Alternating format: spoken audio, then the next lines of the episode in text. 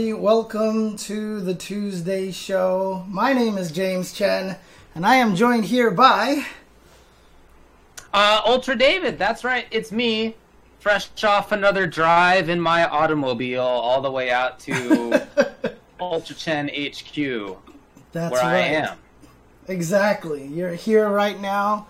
We love our lack of social distancing. I'm patting David Oh, on the right. shoulder right now, so I'm rubbing the back of his head. Oh, dang, he twitched. Hmm.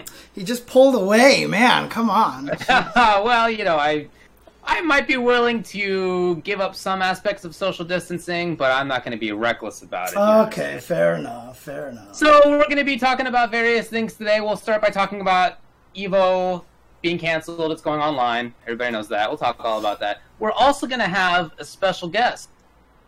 That's right.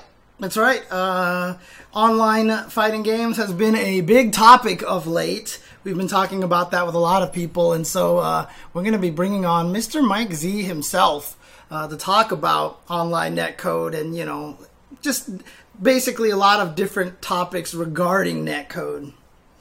Yeah, and Skullgirls and changes that he's made to it. Mhm, uh, we'll talk about interesting topics in 5-5 matchup. We were given a ton of topics this week. Yeah. More than often. So Yeah. I'm looking forward to that. On Yeah. account of the uh, next thing is fighting game news. There's not a lot. Oh dang! So we'll uh, talk about the stuff that exists. David's hand is, man, your hand is like disappearing for some strange reason into the ether, and I'm not sure how that's hap- why that's happening. So okay. Oh, I'm next in line to be Sorcerer Supreme is the thing, and I have figured out a way to make it so that my hand disappears whenever I want it to. Oh, gotcha, gotcha, gotcha. Okay, okay. So I'm not quite into doing the complete teleportation, you know, Mhm, uh, mhm, uh, mhm. ability, but my hand can. Yes. Okay. Makes sense. Makes sense. Cool. Mm-hmm. Cool. Okay. Uh, all right then. So let's get started here and talk about some of the stuff that's been going on in the fighting game community. In particular, probably the biggest news here of uh, the the the past week is Yeah. that you know we've all been kind of sitting here waiting for this announcement. You know, we were all pretty sure that Evo was going to get canceled uh, just due to the coronavirus and everything like that. But uh, while Evo in person actually is canceled, they did announce that Evo is going to be trying to do something different this year and doing an online event. So uh, Yeah, exactly. So they they put a tweet out, and the tweet had one of those little pictures that people do where they make the message beforehand, and it says, "We are sadly canceling Evo 2020 at Mandalay Bay and refunding all purchased tickets. Mhm. But to keep the Evo spirit alive, we're bringing the event online this summer. More information coming soon." Then in the follow-up tweet, all arena tickets and hotel room room reservations will be refunded automatically. So if you're somebody who had already made your plans to go to Evo and you're, you're concerned about whether you're going to get your money back, sounds like that will just be done automatically. Yeah, and uh, you know, one thing obviously, you know, with this announcement came the tons of memes of, you know, rage quits and disconnects and stuff like that from, you know, Daigo parries and things like that. And uh, Mhm. you know, There's some good obviously there's there. there's a lot of concern. There's a lot of concern about how that's going to play out. Now, um, Yeah. you know, I did see Tom Cannon put out a tweet that, you know, they're obviously very aware of all the trials and tribulations of online and that they're going to try to do something that will make it, you know, not he didn't say like good or work or whatever, you know, they're going to do their He's best. no idiot. What's that? He, yeah, he's no idiot. He's not going to overpromise something. So he But I am just even before we talk about the online aspect, the fact that it's going to be going online. I'm happy to see that they could cancel without it. I assume without it ruining them. I was concerned about that. I mean, you know, you had the Las Vegas mayor going on TV saying that she wanted to reopen Las Vegas and have her people be the control test to see how many folks would get sick if there was no social distancing factors. Just horrible stuff. Like Whoops. To see Just how the terrible- Hang on a second, guys. and- Something is happening over here on my XSplit. horrible stuff. Like, Something has decided terrible. Hang on a to second, duplicate guys. Itself. has Okay, there we go. Sorry. Go ahead. Go ahead.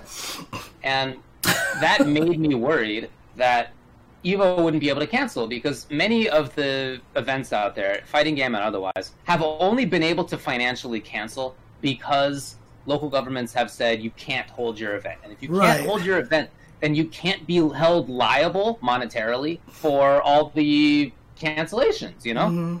Whereas if you were to just cancel it normally, uh, it would cost some of these people six figure uh, uh, penalties. And Evo, I would have suspected, was seven figures. I mean, just, I don't know, but I mean, Yeah. I imagine it's it's a million dollars plus is what I imagine their operating costs are. So I was worried that they would just be ruined financially, but I guess I'm happy to see that it at least doesn't sound like that's what happened. Right. So, I mean, that part, that kind of mystery, you know, that we've all been kind of waiting for for a while, at least is, you know, we're finally through that. We don't have to sit here and wonder and wonder. Although I think most of us were pretty certain the cancellation was going to happen. So, um, but like I said, kind of happy in a way that we've got the official announcement. Sad because obviously Evo's been going year after year, and to have it missed this year, you know, as an offline event, and you know, it has done a lot to to carry the FGC back in the day, and I just feel like that that's kind of a shame that it's not going to be uh, around this year. But like I said, Of course, of course. I, I feel like it's the right thing. Right. But it's the right thing to do. It's the right thing to It do. is. And, And also, I saw people like Eliver and Fubarduk saying that now they can keep their streak alive of going to every Evo because they weren't going to go to this one. right, yeah, yeah, yeah. Fubarduk, who lives in Southeast Asia now, he wasn't going to go to this one. Yeah, yeah, yeah. But now he doesn't have to go to this one, so he, he can keep that streak alive when it comes to next year. That's true. That's true. Okay. Um, the other idea, the other thing though, is that this is bringing up now is all sorts of questions of how is this going to work? Because famously, when Evo announced all of their games, uh, none of them featured rollback code. And uh, all of the rollback netcode, and all of them are pretty terrible online. Oh, I'm sorry. Street Fighter V has rollback netcode. Okay, right. uh, you know, if we're Yeah. going to be technical about it, I guess. I, I have to at least throw that out there. It has a form of rollback netcode, but you to know, remind everybody, the games that were official at Evo this year were Street Fighter V, Champion Edition, Tekken 7, Super Smash Bros. Ultimate, Granblue Fantasy Versus, Under Night in Birth, Dragon Ball FighterZ, Soul Calibur 6, Samurai Shodown, and then there was also going to be a small exhibition with Marvel vs. Capcom 2. Right. So none of those games has great online play, and I would say perversely, like bizarrely, Street Fighter V has the best netcode of any of those games. I mean, it's there's a reason why, weirdly enough, that is one of the main fighting games I play online. Because I, I like I played Under Night online. I can't I can't deal with it. I, I it's just like it's. I go I play it online and then I switch to training mode and it feels like two different games and it's it's it's very frustrating. Uh, but the thing about it is, as this is the case, and because this is canceled now, there's really no obligation nor bearing for Evo to maintain this lineup. They can change to whatever they potentially want, in my opinion. And I don't think anybody would be like, that's not fair kind of thing, because obviously the circumstances have changed. So this is one major issue uh, that I that I kind of wanted to address about this. There's a couple of other things that I've seen people bring up as well. But um, do you think they should change the lineup and put in instead like Killer Instinct, MK11, Skullgirls, and you know all, all the games with good rollback netcode, Garou Mark of the Wolves. Hell, let's just put that in there. You know, like what do you think? Yeah, I think they should change it. Yeah. I also don't know if they can. I I don't know anything about Evo's contracts, but what I imagine happens is that they ask for a license from rights holders to be mm-hmm. able to run games at Evo, and I don't know what those contracts entail. Typically, when I'm involved in those contracts, again, not for Evo, but in general, there's an obligation that like th- these are the games the the rights holder will want to know that Evo is gonna show the game. Right. Not mm-hmm. like, yeah. Evo can do it, I guess, but it's more like we definitely want this to happen, uh, and that's the point of the contract for them, right? It's advertising basically. I don't know if they're subject to those contracts anymore. I'm very curious about that. Yeah. And I don't have any intel either way, but just from, you know, again, from my position with other tournaments and other broadcasters, uh, that is something that I'm I'm curious about. Yeah. So if they can't change it, you know, all right, obviously it's stuck. But what I would want to have happen, more normatively, is yeah, I definitely want there to be different games. Like I want there to be different games already. You know what I mean? Right, like yeah, I yeah. already wanted. I already thought Mortal Kombat should have been there. You know, like I already wanted different stuff anyway, just personally. yeah. Uh, but you know, I, w- I was happy for the games and their communities who made it. But yeah, I mean, look, you can't play some of these games online in ways that I feel are credible for big tournaments, right. and that's what this would putatively be. I mean, what Evo wants is for this to be. Uh, oh, I assume they want is for this to be a big tournament still Right. and sort of tide everybody over because we can't be there in person. Well, I just don't know how seriously you can take an online event for some of these games. Uh, and and even on top of that, maybe you could play Marvel 2 in like an elite. Maybe you can do like Parsec Marvel 2 or something, right? Like Null just- DC, right? Yeah. yeah, in LDC, yeah. Uh-huh. But if, uh, for example, if Marvel had to sign off on them using Marvel 2, or if Disney, I guess, ultimately had to sign off on that, are they going to be cool with the use of some emulator to play the game? I, I, I don't know. Prob- I wouldn't think so. So, I- I don't know. It's hard to imagine a way that they could play some of these games in a way that would be satisfying. Right. And especially when you think about how worldwide Evo is. Look, we get players from every inhabited continent at Evo. And you just can't have that in an online tournament. You can't have that for any online tournament. I mean, you couldn't do that with the best of netcodes. You, you couldn't have, you know, southern Chile versus Siberia, right? I mean, you just there's some things that you just can't do. But those geographic regions are way dialed down Mhm. uh, for most of these games. You couldn't have. Not only could you not have East Asia versus North America or Europe versus you know Pakistan or something. You can't have East Coast of North America versus West Coast of North America, right? Mhm. I mean, you have to have such a lessened size and scope to have tournaments on these games, and I think that would be a bummer. Yeah, and even if you did run it on Null DC, for everyone to compete in that tournament, you're basically telling them to, you'd have to provide a link to the ROM for people to download, and that just would not be very kosher. Um, yeah, and and you know what? I mean, I, I think you know the thing about it is, is Evo has always you know kind of like had I guess a pressure to just you know play the the the, the big games right because they they want to get as many people in there as possible but I think Yeah. with that pressure off now I think this would be a good time to showcase some of the smaller games that you know uh, do have the good net code out there I think that this would be a great time to finally you know put Skullgirls into their main lineup, for example, or put Killer Instinct back into the lineup to showcase an old game like Garou Mark of the Wolves or or Samurai Shodown Five Special or something like that, you know. And I think they could. You know, I, I think if they did that, nobody would be like, "What are you doing?" It would be more like, "This is totally understandable." And I think, uh, personally, I think it would be a good opportunity to do something like that, and I think it would go a long way also to maybe put a little pressure on the devs out there to think about trying to do better net code, you know, because this really highlights that, you know, Tekken, Undernight, all these games are Granblue are like virtually unplayable online in a lot of ways. Even though we do have online tournaments for them, you see stuff like Ronin Rumble has the East Coast bracket and the West Coast bracket, you know, uh, to try to minimize these kind of things as much as possible.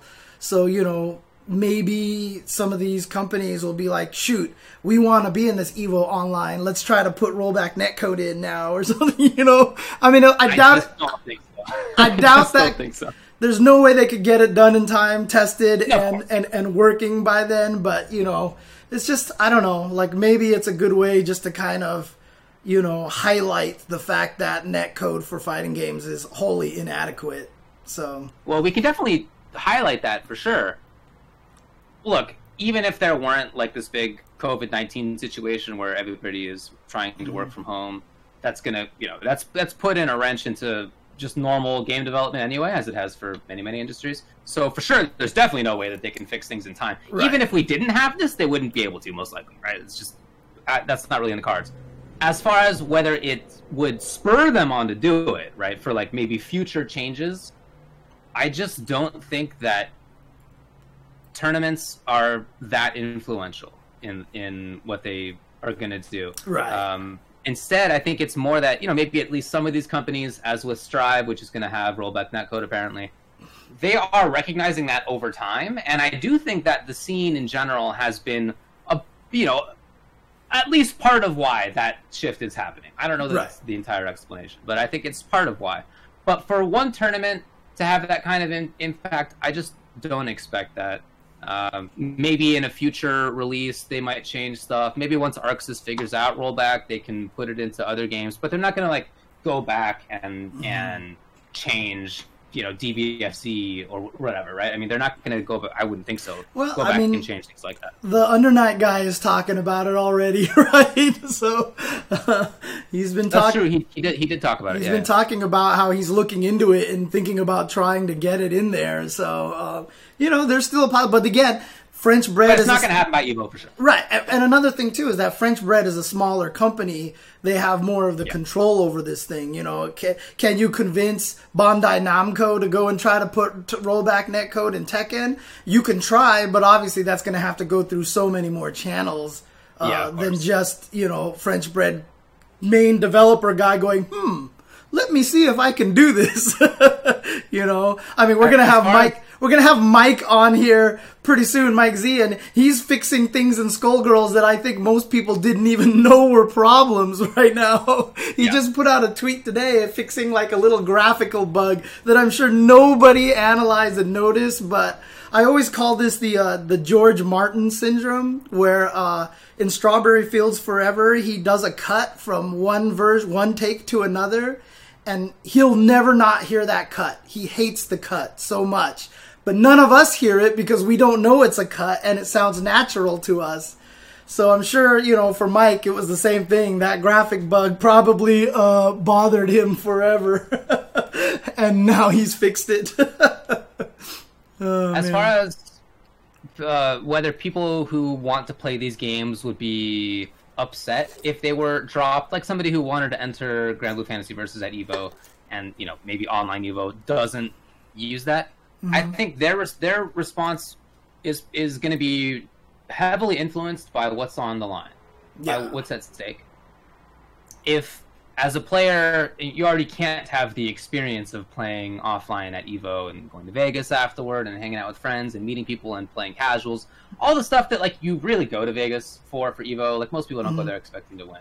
So that's not that's not there definitely. But then in addition, people who would have thought that they could win money, they're probably not going to be winning money in online Evo. Because the law is not great about that. yeah, okay, okay, gotcha, gotcha. Yeah. and that's that's going to be a limiter. So you'll notice when people run online tournaments, if they're trying to abide by the law, I guess, uh, they they will not allow certain states to enter, certain uh, uh, provinces in Canada, Quebec specifically, to enter.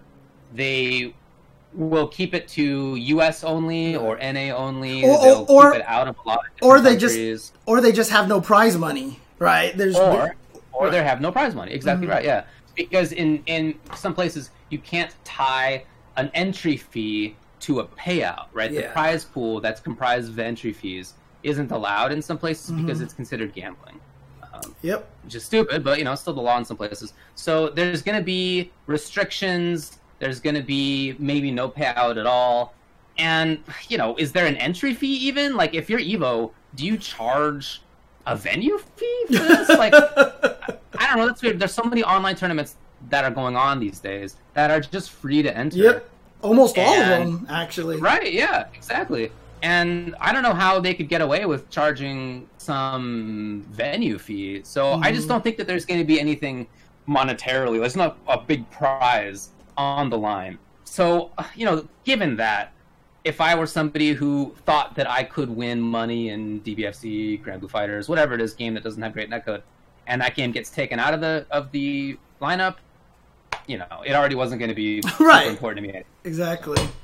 Uh, so um, another one of the things that I know a lot of people have been talking about, if you don't mind me moving on to another Yeah, facet, is that um, you know a lot of people are saying don't call it Evo 2020. You don't want to sully the tournament name. You know, can the winners even be like? Would it even mean anything to see who the winners are at this point? Could they even be anointed as part of the same pantheon of offline winners and everything? Should it just be like an Evo 2020 asterisk or a 202 online, you know, kind of thing? Like, should it just have a Eve Online or whatever, a, just a completely different name so that it is, you know, obvious that it's not the same thing because you don't want someone you know bragging about their evo 2020 online win when you know they've been playing they're playing on wi-fi you know f- on their you know 56k modem or whatever you know? Well, I think Eve Online might already be trademarked, but as yeah far fair as, enough. as far as other stuff, uh, uh, I I can't consider it the same. right. Yeah, and and I wouldn't I wouldn't consider it the same, even if it was comprised only of games that were actually good with online play. Mm-hmm. I still wouldn't think of it as being the same thing. So I don't think that they should change the name because it, that's their thing. And if I were them, I think I'd want to be consistent about each time I run a tournament, it's called Evo. Think Right. that's what I would want if I were them. But yeah, I don't think that it's it's not the same for sure to, to me. Right yeah, and again Even again, even even games that have good online play, it's a different experience to be next to somebody. It's a different experience to get their body language. It's a different experience to have the you know one or two frame difference. Uh, I think in MK it's three Right. between online play dude, and not. people, like people standing behind you. Yes. what, what, what what's happening over here what's happening over here We're getting yelled at by somebody who can't yet speak. uh should i let him speak Just have him yell. Just have him yell and then, mu- and then mute him. Okay, okay, all right. Here we go. Let's. uh uh You can unmute yourself, Mike. So. Oh, okay. Give me the Wow. yell only. All right, I'm yelling. It doesn't have to be three frames when you play online. It can be zero. MK adding three frames is not the thing that has to happen. Okay, I I'm know. done now. Okay. I know that. I'm just saying that even a game that does have pretty good online play, like MK, inputs extra three frames. Right. Uh, I'm Yeah. not saying to be clear. I'm not saying it needs to be like that. But the the the the extra stuff, the being next to somebody, the body language aspect of that, Yeah. it's just a different thing. I feel. I mean, just so people standing behind you and yelling. You know, Yeah, yeah. the, the the the fact that you're in a venue like that, it's it's a very different experience. Yeah. I think so too. But here's the By thing. the way, I'd appreciate it if you covered your mouth next time you cough. Oh, sorry about that. sorry. Uh, but um, look, the the thing about it is, I don't even think the Evo guys will consider this of the same caliber. The question was more like, should they figure out a way to like call it Evo 2020 colon online? You know, just to kind of you know treat it as something a little bit different. You know, to make sure that it's not kind of of the same caliber as the other tournaments or something. Do you feel like it's important to kind of establish that, or do you think they don't care and the community should just establish that and, and just be done with it, basically? The community ha- will already have felt that way. Yeah, So uh, whe- whether they want to call it something different or not, I don't know whether it's advisable business wise. Is that Right. I don't know what to tell you on that. Uh, but as far as what the community will think, yeah, Yeah, people won't think it's the same. That's that's my expectation. I still think that you can think that it's legit in in some games. right. And I still think that it's likely that even in games with bad netcode where everybody's suffering the same experience, whoever ends up winning it's going to be somebody good. Like it's not going to be some schlub who comes all the way in there. but well, probably not anyway. I guess we've had weirder rules at Evo here and then. You I mean, hey- with people like Mike Wakefield, but you know that's not that's not a commonality. What what what's actually uh, relevant to this conversation right now? Interesting enough, and I had forgotten to put this in the show notes. Uh, but I mean, uh, top Smash Brothers Melee player just played in an online tournament, and um, pass the controller around to other players, entered in as a Smurf account and everything like that. And so, Yeah. you know, what's to stop something like that from happening, right? I mean, obviously, someone Yeah. like Nephew is good enough that he doesn't need Punk to play his matches for him. But, you know, the fact that Nephew and Punk live in the same place, NuckleDu and Rob TV, like I said, most of those guys are going to have the pride that they would never let, you know, anybody else play. But, you know, just as an example, what if somebody who lives near one of those guys goes over there? Uh, again, I don't think any of those players would do it, but still, there is a Look, we know people do this. There was a guy who did it in person Evo. Which one? You don't remember the whole Quackbot? Oh, oh, that one. Yeah, yeah, yeah, yeah, yeah. He entered as a different name. Yeah, yeah, yeah, yeah. yeah, yeah, that uh-huh. has happened Yeah, offline. So, Yeah, and then- sure and then- it would happen online as well. And then also, sure. you know, let's all remember, um, what was it, Russian MK player, right? oh, I guess that wasn't at Evo itself, Right. But he did get he got top eight at Evos was where my connection was. Oh, yeah, that okay, was okay. at uh, Canada Cup maybe. Yeah, yeah, yeah. He, he at, at Canada Cup, he, that's where he entered Canada as Cup, two different players. Yes. yeah, yeah, there, there was. Yeah, Okay, yeah. It was at Canada Cup. He entered as two different players. At Qua- at Evo, he got top eight, but he just had a different name at that time, which then sparked the rumor of maybe he entered as two different people at Evo as well. You know, kind of thing, which didn't happen. But the Canada Cup one definitely happened. So Anyway, so I'm sure that there will be people who would enter in as multiple people. In fact, that's probably been happening in all the online tournaments. Maybe not all, but you know, it's probably happened in some of the online tournaments that have been run lately. Uh, the Coliseum, the MK one, has been getting like 300 people. Eh, probably like somebody in there who enters twice, but it's not anybody that like we. I wouldn't expect anybody I know personally to do Right. that. You know, I think all the players I know, whether there's somebody who has a credible chance at winning or not, they just care about competing, and I wouldn't expect it to happen much. But yeah, probably going to be some jerk out there, I guess. yeah, I mean, even Kay says it in the chat too. You wouldn't be able to enforce banned controllers either. You know, Oh, people could yeah. probably just create all sorts of crazy macros. Oh, I landed this combo. Let me hit a button. It'll do all the rest of the combo for me. You know, kind of thing. There's a lot of questions yeah, at hand. So possible. I just don't think, yeah. So I don't even think the Evo guys themselves would, you know, try to tout anyone who won this year as the same kind of award, you know, level of uh, of accomplishment. And you know the and you know the way Tom said that one tweet in reply to the other guy sounds like they'll probably try to do region stuff first and then narrow it down or something. But you know, uh, I'm really curious to see how they're going to do it. I wonder if they're going to play it up as just like a fun kind of exhibition, like, hey, look, we're doing this just to keep the spirit alive, kind of thing, you know, and present it Yeah, that that's way. that's what I would like to see. I would like to see them do that. Again, I don't imagine that they'll be able to have big payouts or anything. So what I would expect instead is, or what I want instead maybe is, yeah, to have it be a little bit more of a fun experience. Yeah. Uh, you know, you just there's not going to be anything to do after you lose at home, right? It's not like you're again, it's not like you're at Evo where there's a ton of stuff to do. Instead, you're just what are you going to do? Go make lunch with something? I don't know. Watch a stream. So I, I hope that there's some other draw, some other like fun thing to be doing, um, something to watch. You know, some uh, fun set of streams, something else for the people to do rather than just the gameplay itself. Yeah. Yeah, exactly. So you know, it, it's it's going to be something very different. Uh, I mean, I trust the Cannons and Wizard to, to come up with something interesting to do, especially because I mean, Cannons are the guys who created GGPO, so they created it because they know that most netcode sucks, and so they'll there there's no way they're gonna you know come at this without the the point of view that that current netcode for fighting games are terrible. So.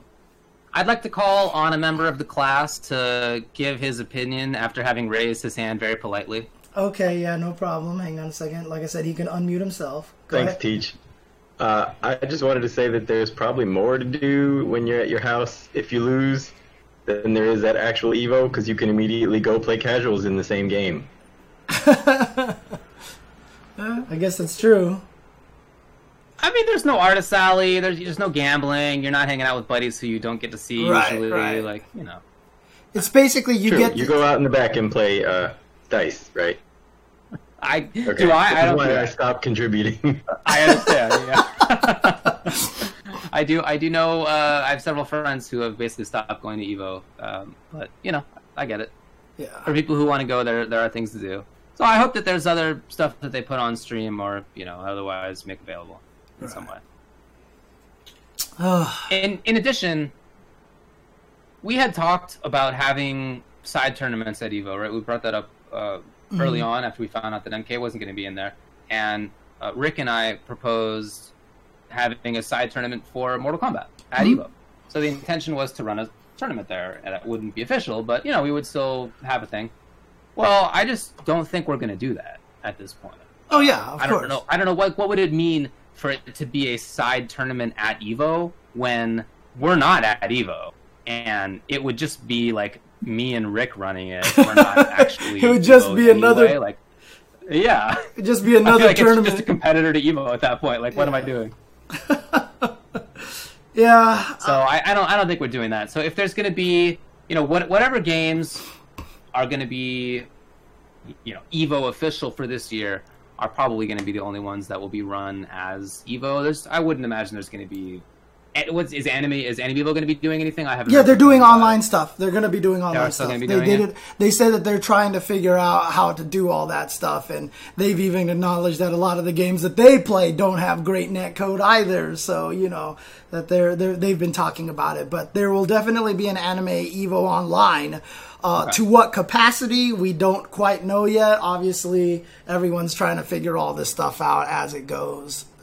I'm sure some of those games that were in that lineup don't actually have online play. that's like, probably true too. I think they like it's not it's not that it's bad. I think they like don't have it in some cases. I mean, some of those games that they're playing are like Sailor Moon, right? Like Yeah, that was, like, you just have dude. to have a ROM X Band. X Band Okay. Sailor Moon online tournament. There we go. Okay, yeah, that, that might be legal. God. Uh, you know, some people got really good at playing on X Band as well. You know, and uh, I do. oh, I do. oh, I've, oh, uh, oh, oh, hang on a second. Hang on a second. Hang on a second. Yes. Feel feel free to. Uh, sp- point of fact, since the X-Band was a direct connection between you and your opponent with no interference and no packets, the X-Band actually had very, very good online performance compared to a lot of modern games. Really? I haven't Yeah, played it in a 20 direct years. phone connection is the best performance you can get. really? I mean, it the modems were crappier, but like the actual connection was better than you can get on the internet. That's wild. Okay. wow. Okay. Also, I just want everybody at home to know that each time Mike wants to say something, he politely puts his hand up like this, Yes. as if he's going to raise his his uh, hand in class. The teacher's going to call on him. That's why he It's keeps. meeting etiquette, otherwise I do this, right? Yeah. And then yeah, you never fair have me back on the show. And, and Alright, that's well- why he keeps calling us teacher too, you know. oh man. Well, look, we all expected Evo to be canceled. I am glad that they're going to be doing something. I kind of think it's a missed opportunity for some of these events to not have, like, at least just, I don't know, some charity tournaments. Something to have their name out there. Something to keep them in people's minds. yeah, yeah, of course, of course. year. So I sort of wish that more tournaments had done that, but I'm glad that at least Evo seems like it's trying to do it. Yeah, again, you know, obviously people are going to be making the memes, the jokes, Daigo Parry into the disconnect. You saw the one where they spliced it with Eris, right? I mean, that was perfection. so well done. But the thing about it is, like, you know, there's all the jokes and memes about it, but in the end, I, I think it's still cool that they're trying to do something. And like I said, seeing as how, you know, the Cannons are involved and they created GGPO, you know, at least Tony created GGPO. They're well aware of what they're getting themselves into. So, uh, I really am curious to see how they're going to handle it. See if they do try to add a bunch of the high quality netcode games in there and kind of use it as a, hey, look, you know, if you play Skullgirls, it's actually got good netcode kind of thing, you know. Um, it'll be really interesting to see if they try to do something like that. So, That's what I hope happens. All right, we'll talk about that when we know more about it. Anything else to say here? um, gosh, I think there was one more point, but I think we might have covered it uh, just inherently. So, uh, that's all I've got for now. All right. Speaking of that video game, Skullgirls.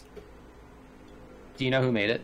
Uh, not sure. Wasn't it like a Double Helix or something like that, or you know, or Iron Galaxy? I think that made it. You know. Sounds right to me. I believe it was One Two Game Studios that was later bought out by Iron Galaxy. I Yeah, that's how it worked. All right, well, so let's bring on uh, our esteemed. Uh, I I was gonna make a, another joke, but I'm not going to. I'm just gonna bring on Mr. Mike Z. How are you doing?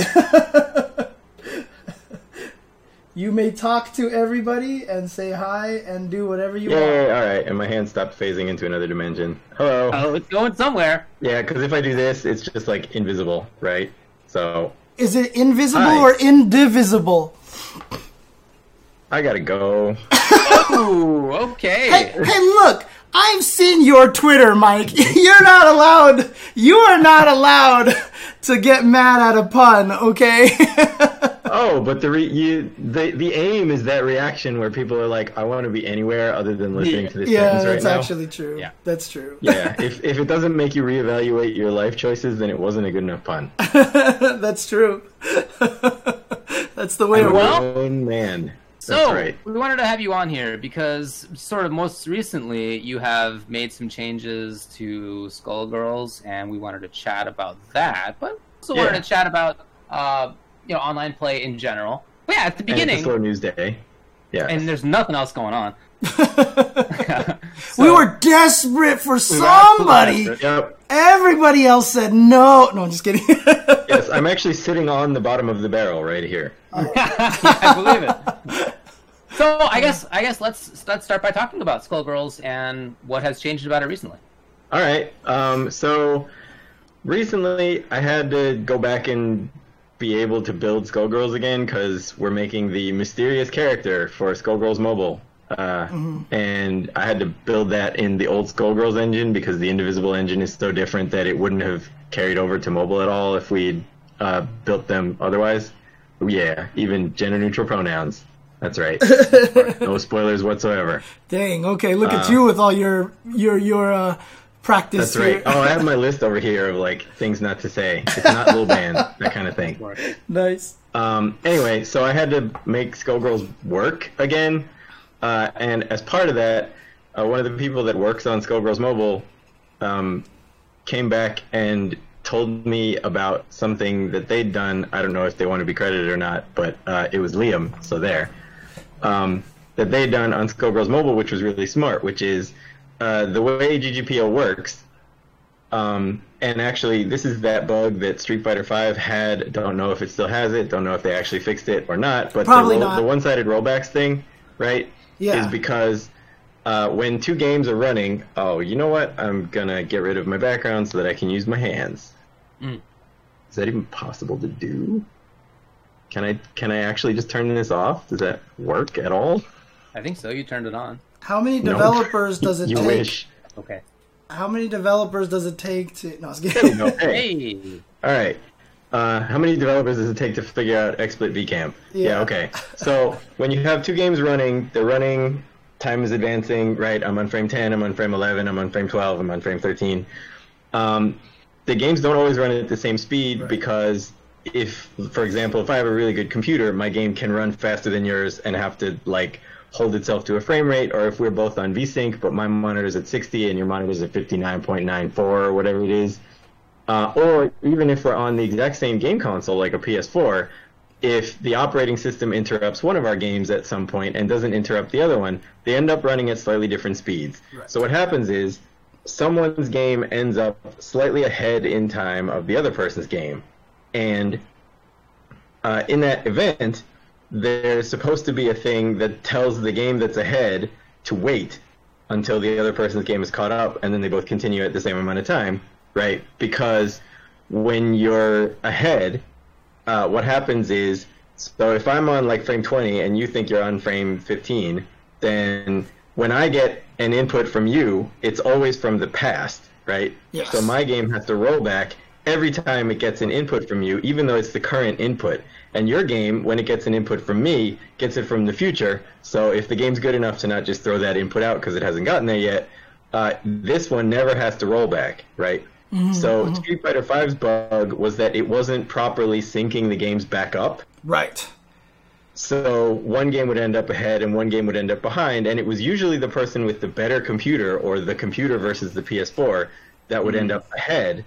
So it was really funny because even from launch day, you would see people be like, "This game is perfect," and I've never had a single rollback. And other people are like, "Every match that I play has a ton of rollbacks, and I don't know why." And it was usually the people with the good computers that were complaining about all the rollbacks, and the people with worse computers or worse internet connections that weren't, because the good computers ended up ahead. So anyway, um, so when you get to a situation like this, what happens is since you can't make this game run faster because that'd be very weird, and also because the game may not run faster, uh, the game that's ahead has to say, okay, well I'm going to wait for this one to catch up. Right. Right. So assuming that that is properly implemented, uh, the default way that GGPO does it is by just having this game sleep, which is computer terminology for do absolutely nothing. Yes. Right. It's it's the technical term. I don't know if people have heard it before. Uh, I have. But okay, so you you know sleep. So what that means is if this game's like three frames ahead of the other one when it checks, that means it will stop for three whole frames and do Right. nothing. Mm-hmm. Right? No inputs, no processing, no nothing. Uh, which does serve the, the intended purpose of syncing the two games up, but also means that you experience a point at which your input can get dropped or anything else can happen badly because the game's doing nothing. Right. Right?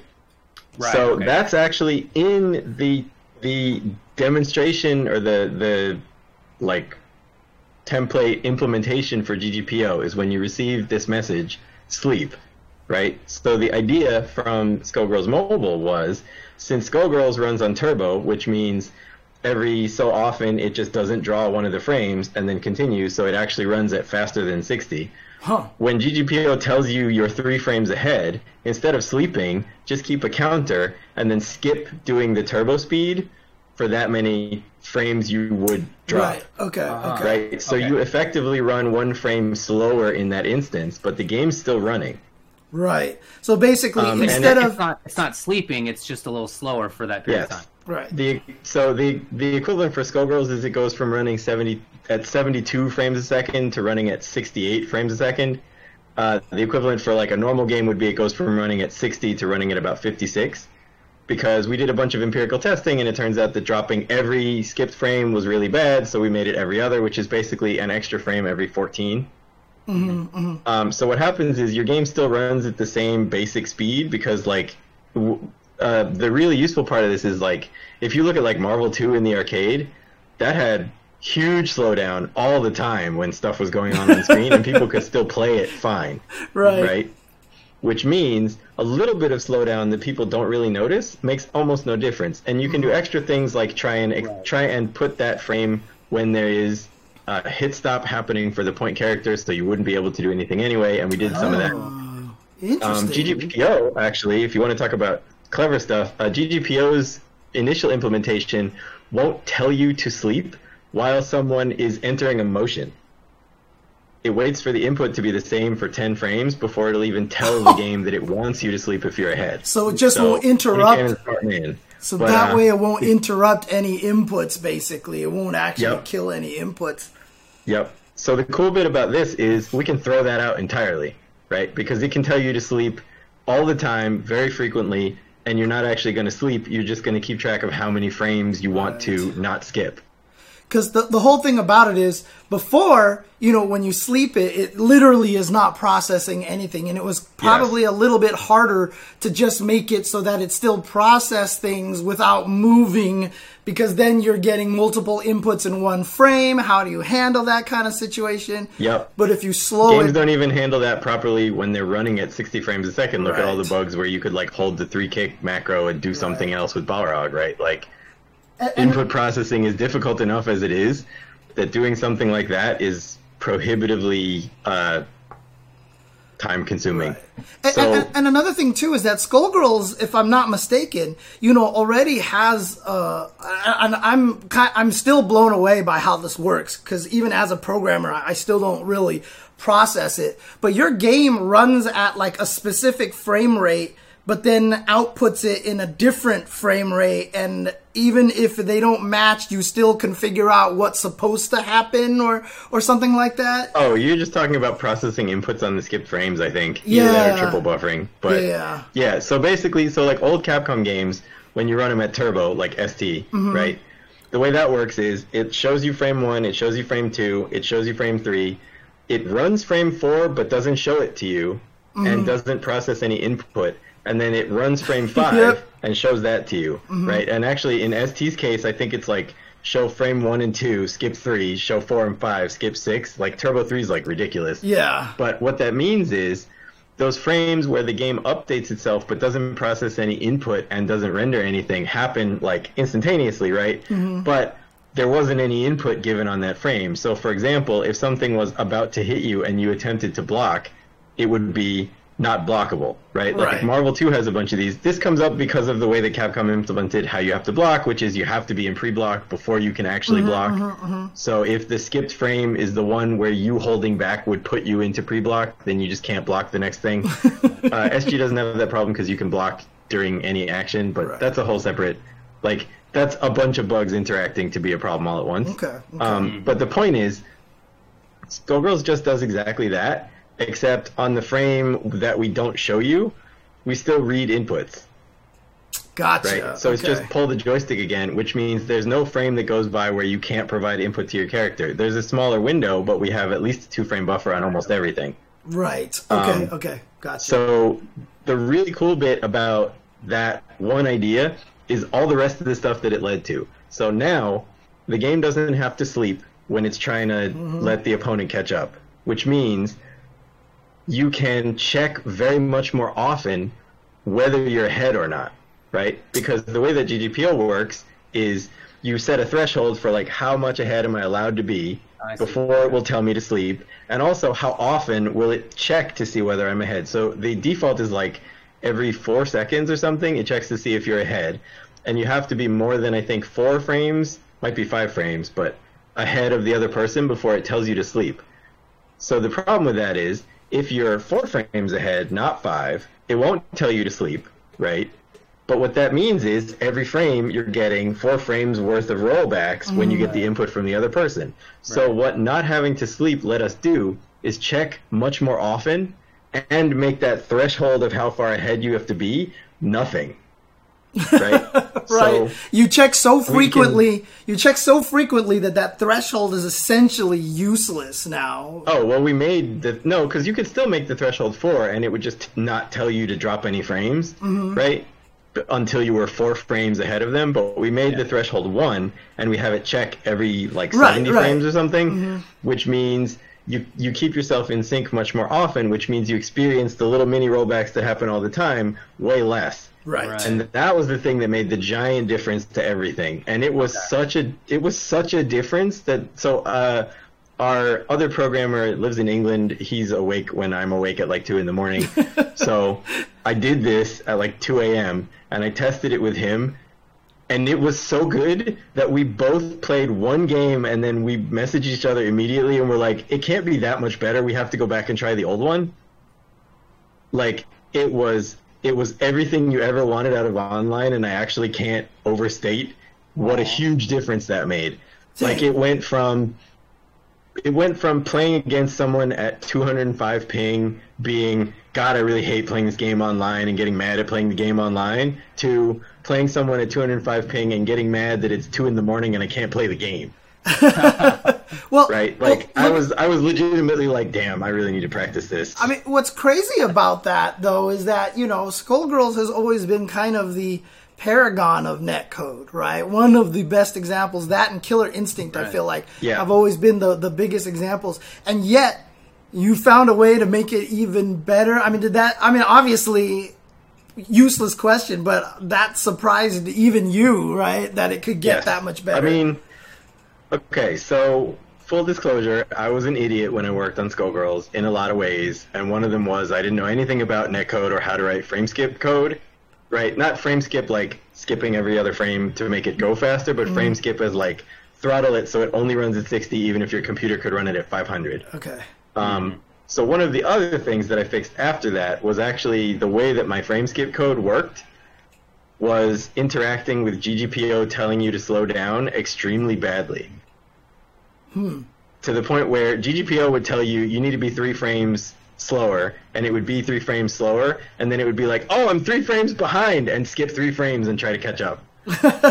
so that was my own dumbness, and I'm fairly sure that the people that worked on KI, because I worked with most of them, uh, didn't have that problem. So okay. I probably didn't start with that handicap. Um, Yeah. yeah, those those guys were, were smarter than I was when I worked on the initial implementation of SG. But uh, that Yeah. was the other thing that massively improved basically everything about online. So like it was it was surprising enough that I for about two weeks I was convinced I had screwed something up and people were just getting desyncs or whatever and not noticing and that there had to be something gigantically wrong. Uh, but there really isn't. So last week I ended up changing the recommended delay for the ping time to basically zero all the time, unless your ping's like 150 or higher. hmm And your like the green and yellow and red colors for ping is now like I think it's like 150 is yellow, Hmm. and below that is green because it really works that well. Wow. Um, Wow. And I, I again I don't take any credit for the fact that it works that well because the actual thing that's working well is GGPO. yeah. Right. right? But you can apply this to any game, not just SG, and it doesn't have to have turbo. That's the thing. So effectively what Skullgirls is doing is sleeping for one fourteenth of a frame every frame in order to catch up. Or in order to let them catch up. So the way that you would do that in another game is change it from thinking it needs to run at 60 to thinking it needs to run at 56 or 57 until the other game is caught up you can apply that to anything because realistically the players won't notice. Uh, you Right. could even do the naive version would be every 14 frames sleep for a frame, which is probably not going to make much difference, but you should still sample inputs. Um, but if your game is just DT based, like if it just says how long is a frame, okay, I need to wait until this time is gone by, then you can just make that slightly longer until the other game is caught up and you're all set. And and D, And like you said DT based was dynamic time. Oh, uh, delta time. Sorry. Delta so there are two okay. ways to write your game engine. One is based on number of frames, which is just Mm-hmm. every time the update function happens, you assume it's been one frame and everything goes Right. by in one frame. That's how Skullgirls works. A lot of the modern engines like Unity or Unreal base base it on delta time, which is basically they tell your update function how long it's been since the last time. Right. Right. So if your game runs at 400 frames a second, then your update gets a thing that says it's been one 400th of a second. And if your game runs at two frames a second, your update thing gets something Right. that says it's been half a second. And like you can move objects longer distances in the world and whatever. And it's actually a terrible idea to do that for a fighting game. Um, Right. but if you want to make a fighting game in those engines, what you end up doing is your update function adds up all the time that it's given until it gets to 160th of a second. Then it updates for a frame and then keeps the remainder and then goes on.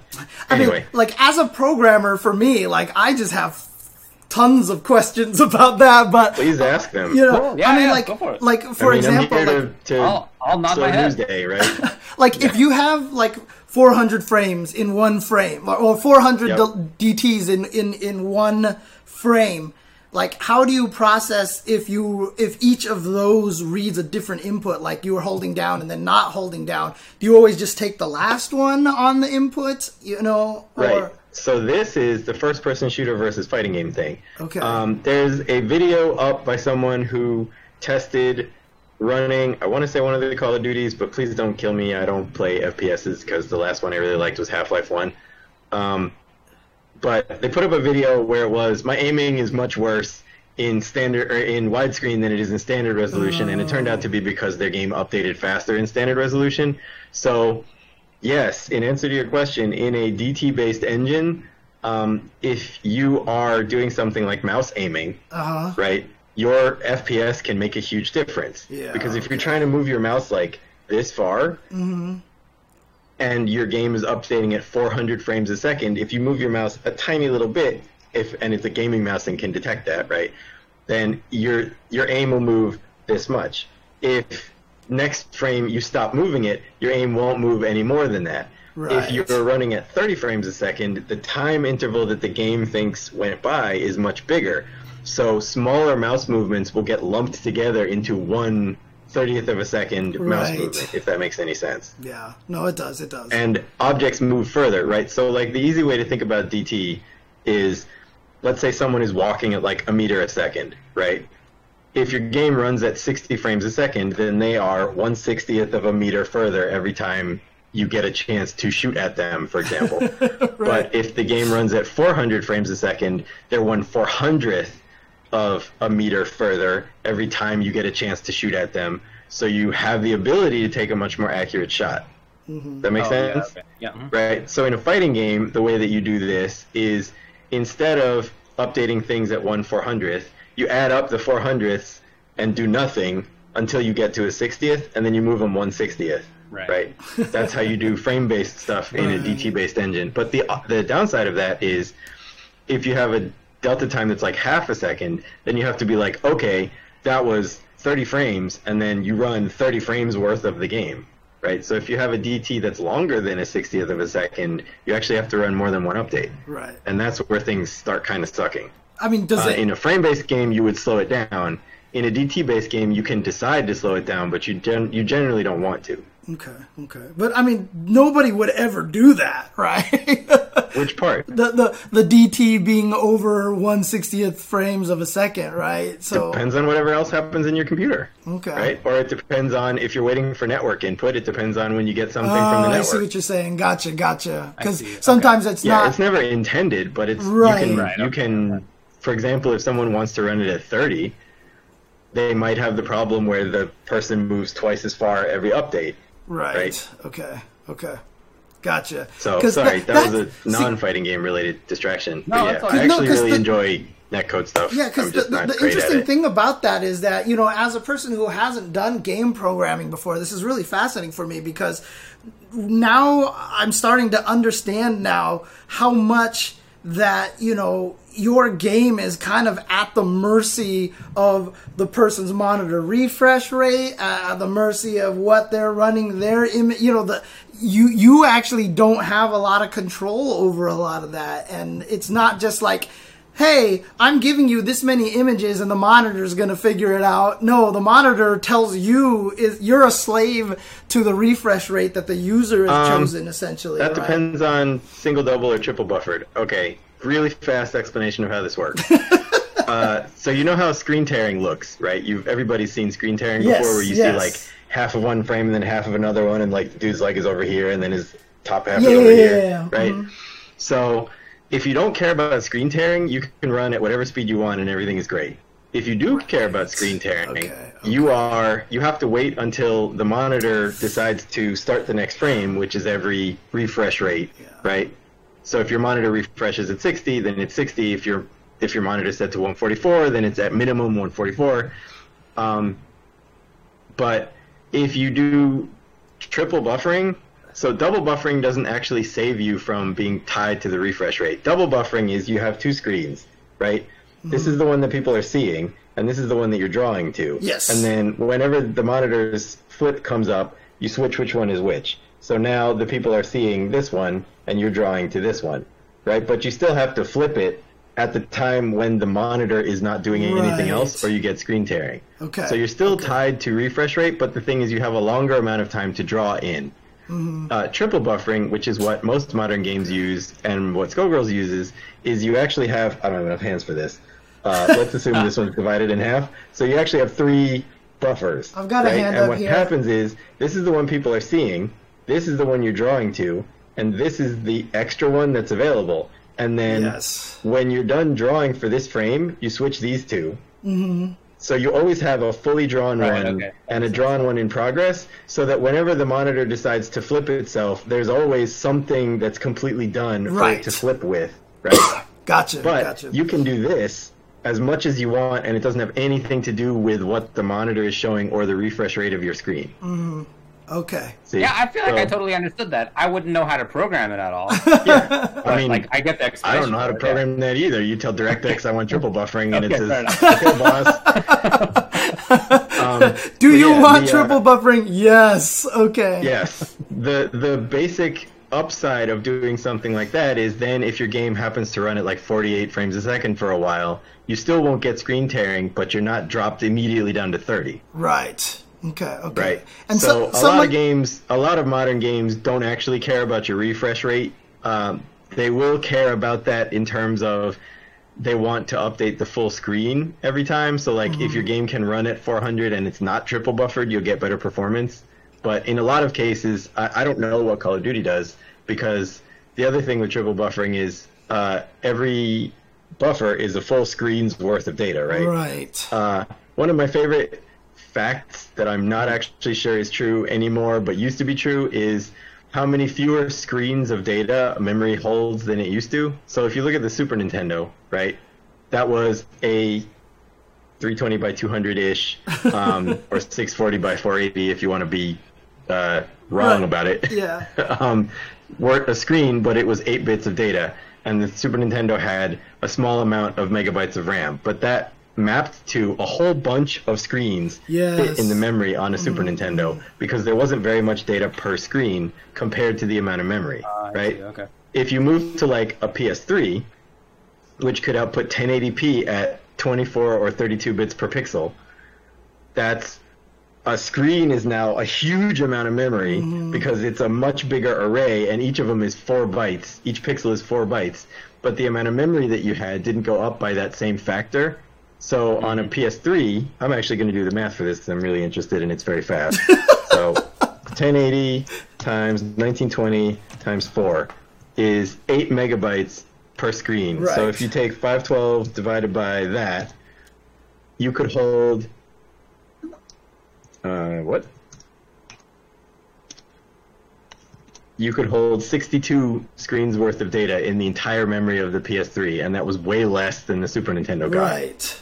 Right? And you had to move all that data every time. But so the deal is, if you do triple buffering, you have to have three times that amount of memory available for three screens worth of stuff to be kept, which means you don't get to use that memory for a bunch of other stuff. And since that's not an insignificant amount of memory anymore, and you can also have a shadow buffer that's associated with each one and a stencil buffer and whatever else. Uh, lots of companies opt not to do that because they want to have the extra memory available. I mean, it's- That's it's- why.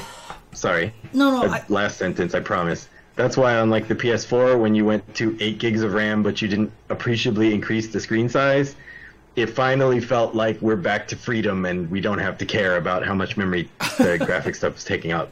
Okay, go ahead. No, it's just it's crazy to me because you know all these companies all they try to do is like oh now we're going to do 4K and blah blah blah and people wonder why like games are so hard to make these days compared to how it was before you know by making these new require I mean I've, I've talked about it with like Derek Daniels and all these other guys on Twitter and everything you know. Games these days they're just so much more expensive to make you know and Yes. it's it's so much hard and, and i feel like we've lost the the a level titles you know we have triple a's we have indie and nothing in between because even by the time you get to the in between you're using so much resources and doing so much stuff it might as well be a triple a title and you might as well put the extra money into it or take it away and turn it into an indie one it's like that middle ground has no no home anymore it feels like Yeah. Um, so the interesting part about game dev now, and we've gotten well far away from networking, so I can go back to that in a second. No But, problem, no uh, problem. The interesting part about game dev now is the actual design part hasn't changed all that much. Mm-hmm, If you look at the insides, like ignoring animating the character in 3D, right? If you look at the insides of Street Fighter 5 or Street Fighter 4 versus Street Fighter 2, it's still just there are some boxes here. Do they overlap or not? Okay, they do. Go to a different character state, process some input from the joystick. Like that stuff is basically unchanged. I mean, Right. what what MK is still using the MK2 engine, right? I mean, like basically Are they? something like I remember I heard like MK9 was built off of the MK2 engine. Like they went backwards and started from MK2 and went from there and updated that. I could buy that. Yeah. Dang. So I mean, the the thing is, a lot of that stuff is not really all that complicated, right? Mm-hmm. Like, there isn't all that much to a fighting game. There, there are. I mean, the stuff that the Skullgirls engine does that's not in script is like, okay, you gave me a bunch of boxes that are over here. Your boxes overlap their boxes. Okay, tell you that they overlapped, and like everything else comes from script. Like, there Yep. not a whole bunch Mm-hmm. inside of a fighting game engine, especially a 2D one. A 3D one if they have to do 3D collisions or you actually want to collide like rotated boxes or whatever. That's slightly harder. That's why I like Mar- Marvel 3 and Smash use spheres because the sphere collision test is really easy to write. Yeah. Um, Uh, but like, yeah, well, a sphere collision test is like, are the two centers closer than the distance the two radii make? Right. And like they they collide, right? And that's why you have capsules, which are like Tylenol pills, like uh, foot dive, because it's a swept sphere. It's a sphere test, but you also care about distance from a line segment, and like those are both really easy pieces of math to do. Because as, as, Um, as opposed to 3D boxes where you have to Yes. know where, if you're going to one of the corners, then it's a further Yes. distance. And if you're going to the center, it's going to be a shorter distance, you know, things Yes, like that. 2D boxes are extremely easy. 3D Yes. boxes are the second most complicated type of thing you can do. okay. As, as compared to like arbitrary polygonal surface. But yeah. Anyway, so like the insides of the game itself are not all that different now than they were 10 years ago or even 20 years ago. I mean, there's still there's some stuff that Battletoads does that like modern beat 'em ups don't do any better.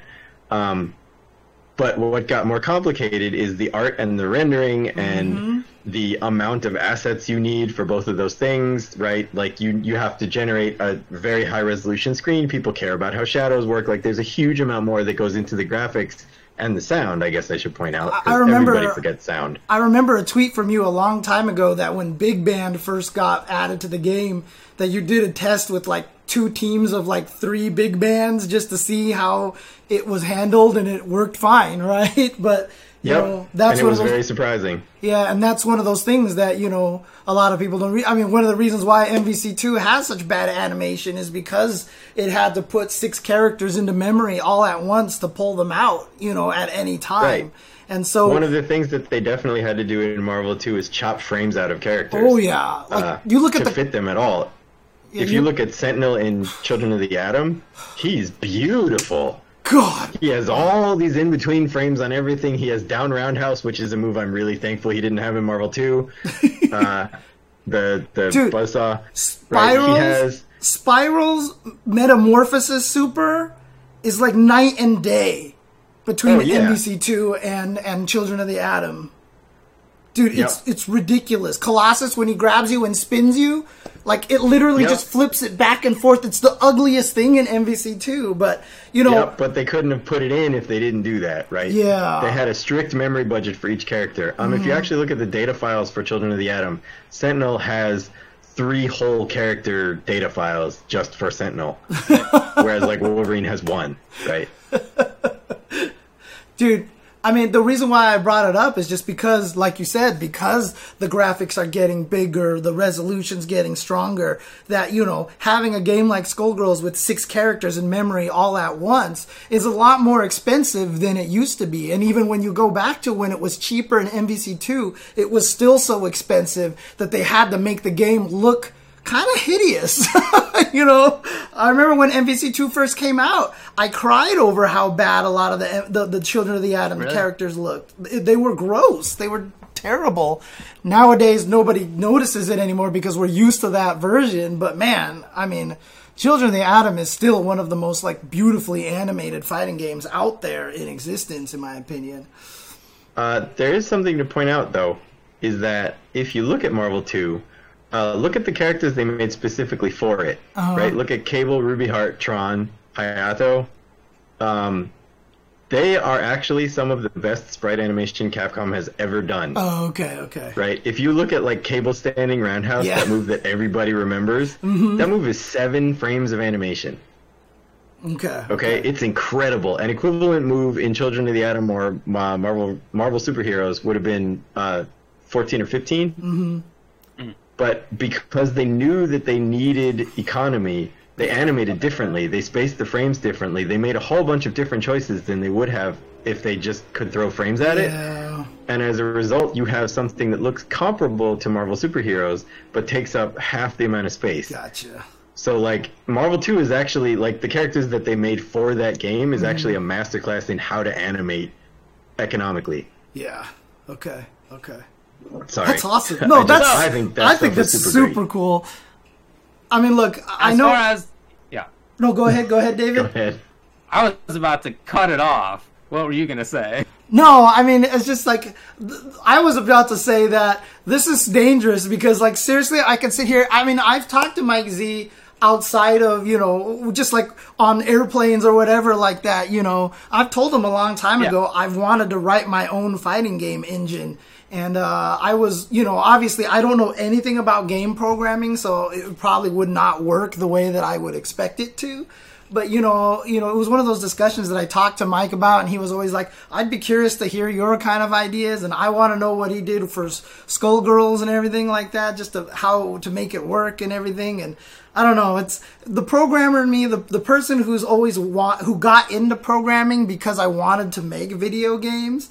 Uh, then it turned out that the video game industry sucked, so I kind of stayed away from it. But um, uh, it's I swear I could talk to Mike about this forever, dude. I mean, we can stop talking about that part, but like, you ought to start, right? The only thing, the only difference between you and me when I started is that I started and you didn't. right. I didn't know anything about games either. Yeah, I mean, to be honest with you, I've actually told people on my stream before that one of the stream ideas I want to do is just doing a Unity stream. I was just going to learn Unity. Unity right now because of the quarantining. Uh, The the there's like the the whole beginning chunk of lessons are free. Uh, Yep. on Unity's website, and because they're free, I figured I could stream myself learning it, and then uh, you know maybe think about doing something. And in fact, um, one of the topics that I did want to talk about later on was uh, a guy named Born to SPD has made his own hack of Super Turbo.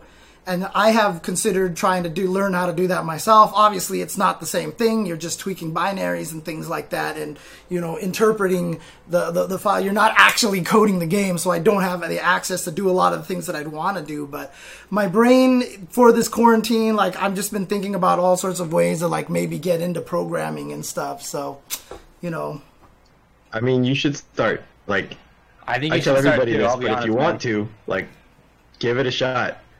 You won't learn anything by doing nothing. yeah, of course, Sounds of right course. to me. I think you should do it too. Yeah, I mean, the, Sorry. the, the hard Go part. ahead, cut us off. Yeah. No, I've, I'm being serious about that. I've been telling James I think you should be doing other stuff as well. For a I mean, the, the hardest part, obviously, right now is just the, the mental stability during quarantine. You know, but yeah, it's it's. I love this, so I'm not the right person to say that to. is it? Are you really going to do a uh, U.S. an and Japan. exhibition between Japan and the U.S.? What's going on? Yeah. That's awesome. Um, yes. So the last one we did worked okay, but this one is going to be even better. I mean, I okay, that was a good segue, David. I sincerely appreciate your skills. Um, the the improvement in the net play, like I actually can't overstate how good it is. I mean, I played England at 205. I played Brazil at 220 something. And like, yes, occasionally there will be the giant rollback that's caused by 205 milliseconds of delay. Yeah. But you can pick. Oh yeah, this is definitely the thing that I should talk about. You can pick delay zero and play somebody on another continent and not care. Right? The whole point of rollbacks is that you can choose the delay you feel on your own actions. Right? So on delay based netcode, this is like the did you plug it in version of how stuff works, but um, on delay based netcode, if we have 10 frames of delay between us, right? So if you don't hear me speaking, which is probably preferable for you, uh, for 10 frames after I've said anything, the way delay based netcode works is it puts that same delay on both people, right? So if my game isn't getting your inputs until 10 frames late, then my game holds on to my inputs and gives them to the game 10 frames late. That way, both of our inputs arrive at the same time. This is extremely simple to write, which is why everybody wrote it initially. Uh, it doesn't require you to change the game engine in any way. You just run it normally. You just have a list of inputs over here, and it reads from the bottom, and it puts new inputs into the top, and that's it. And if the other person's input is later than 10 frames, then the game just waits until it shows up. Um, That's why delay-based netcode is in everything because it's easy, but that's also why delay-based netcode is complete garbage. Right. Sorry. So, so just because just as a means of making sure that people at home understand this, that's why. So basically, if you hit a button at what you see on your screen, because it knows that your, you know, because it needs to delay 10 frames, your actual action won't come out until 10 frames later for, I'm not sure who's catching up to who in that situation, but someone has to catch up to the other person. And so that uh, why. no one's catching up. That's the whole point. Right, right, right. right? Well, I mean, I don't know who's ahead of the other. I don't know if your Right. frames are delayed. That means you're ahead, or if you're behind. Oh, uh, on delay-based netcode, it doesn't. There's no syncing involved. Right. because your game doesn't advance until it's received the input from 10 frames ago. So you're Mm-hmm. both input or you're both internet lag behind reality, if that makes any sense. Mm-hmm. Um, but the the important part about delay-based netcode is okay. So two things. First of all, in a fighting game, I'm reacting I'm reacting to what I see, right? Right.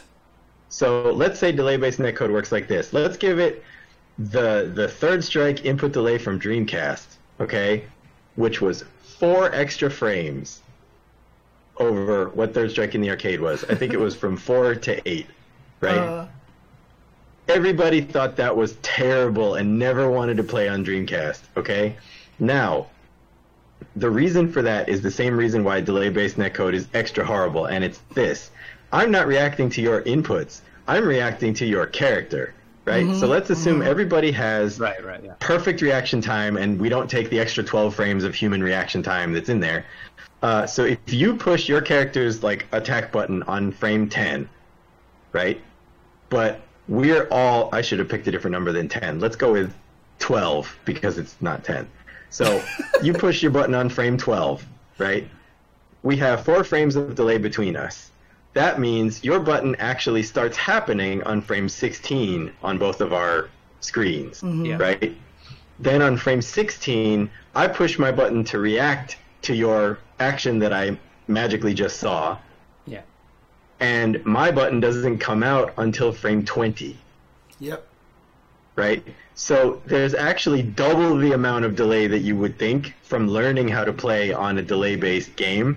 And if you want to know the extra reason, like even for things that are guaranteed, right? So let's say you are blocking Chun Li's Super 2 in Third Strike, and you want to parry the last hit, right? That super is a guaranteed sequence. It takes the same amount of time no matter what. So you block all of it, and then you just parry the last hit when it comes up. If you're in delay-based netcode, that parry is still delayed. So mm-hmm. you actually have to parry that Right, four right. frames or however many frames early, even though the action is the same amount of time, and you know exactly when you should do it offline. Right. Make sense? Yeah. I mean, it's, That's it's the example by, that I by use. experience as well. Yep, that's mean, the it's- example that I use for everything. Okay, so that's why rollbacks matter. yeah. I mean, Okay, that, that's if the- you ignore everything else about how rollbacks work, what rollbacks let you do is choose to experience no delay on your own inputs versus what you see on the screen. right. So if you're blocking Chun Super 2 and then you go to parry the last hit, you parry it with the same timing that you would offline By, by looking at it. by Mm-hmm. looking at what's on the screen. And that's what makes rollbacks and online play useful for practice, for learning, and comparable to offline play. That is the whole thing that makes all the difference. Yeah. I mean, fighting games. rollbacks allow you to choose your own delay. Okay, and the way they do that, this is the slightly more technical bit, but so the way rollbacks work is this. Your inputs are still late, right? Your inputs take 10 frames or whatever to arrive to my game. My game says, I don't care. I'm going to continue anyway and guess that you did the exact same thing you did last frame. So I'm going to predict 10 frames into the future, right, to now, and allow my player to do whatever they want in real time. And then when your input from 10 frames ago arrives, I'm going to roll back, that's why it's called that, to the state 10 frames ago, put that input in, and then predict forward to now again from that altered past, right? It's the Doc Brown when the timeline skewed into an Yeah. alternate 1985. Um, so now you're in the alternate version of that past, and you've seen the action updated to what they did 10 frames ago Right. right? But the, so so if they do something that is delayed by the internet or very, very obviously unpredictable, or for example, if they block something at like the last possible second, then on your screen, they're not yet hitting back when you touch them. So you will see the beginning of a hit spark. Mm-hmm. And then their input from 10 frames ago will arrive and it'll be back. So the game will decide, oh, they were actually trying to block in the past, right? And then roll to the to the now and say, okay, well they were blocking. So that's what you get when you see a rollback. Yeah. Is the past changed and the present didn't. But the difference is the present you you can provide an input on frame 10 and it'll happen on frame 10 instead of having to be delayed by however bad the internet connection is. Right. So you basically take all the delay and you move it from the controls which are not visible on the screen to the visuals. Right? Yep. So now the controls respond right away, but the visuals have to correct themselves if something different happens. Yeah. That's basically what you're doing is you're choosing where you want to put that delay. And you can with with GGPO, you can actually choose to put it in the middle, right? You can say I want to play with 2 frames of input delay, which will reduce any rollbacks that you're going to have by 2 frames. But I will experience some amount of rollbacks, or if you really don't care about that, you can actually make rollback netcode equivalent to delay netcode by just choosing a high delay. Right. If I choose 10 frames of delay on my rollback game, I now play with 10 frames of input delay, but the screen looks fine. Yeah. Right? Right. So they're actually fully equivalent. I mean, you shouldn't choose to do that, right? Like the Of course, whole yeah. point the whole point of having rollbacks is that you can just always pick zero delay I mean, or one if you really want to care about that kind of thing. But you can play as if it's offline. You can do combos, you can do punishes, you can do things related to the screen yeah. as if you were playing offline, and that's what makes all the difference. I mean, the, So And that's why I've been a, screaming about this for 10 years. as a, What's as the feedback from the community? Uh, the initial feedback from the community because I screwed something up was this is terrible, and then once I hadn't screwed up the frame, the uh, the frame throttling code, Okay. um, everybody really enjoys it. Like Okay. the the feedback from everybody has been like I've played people all over the world, and it basically doesn't matter where they are.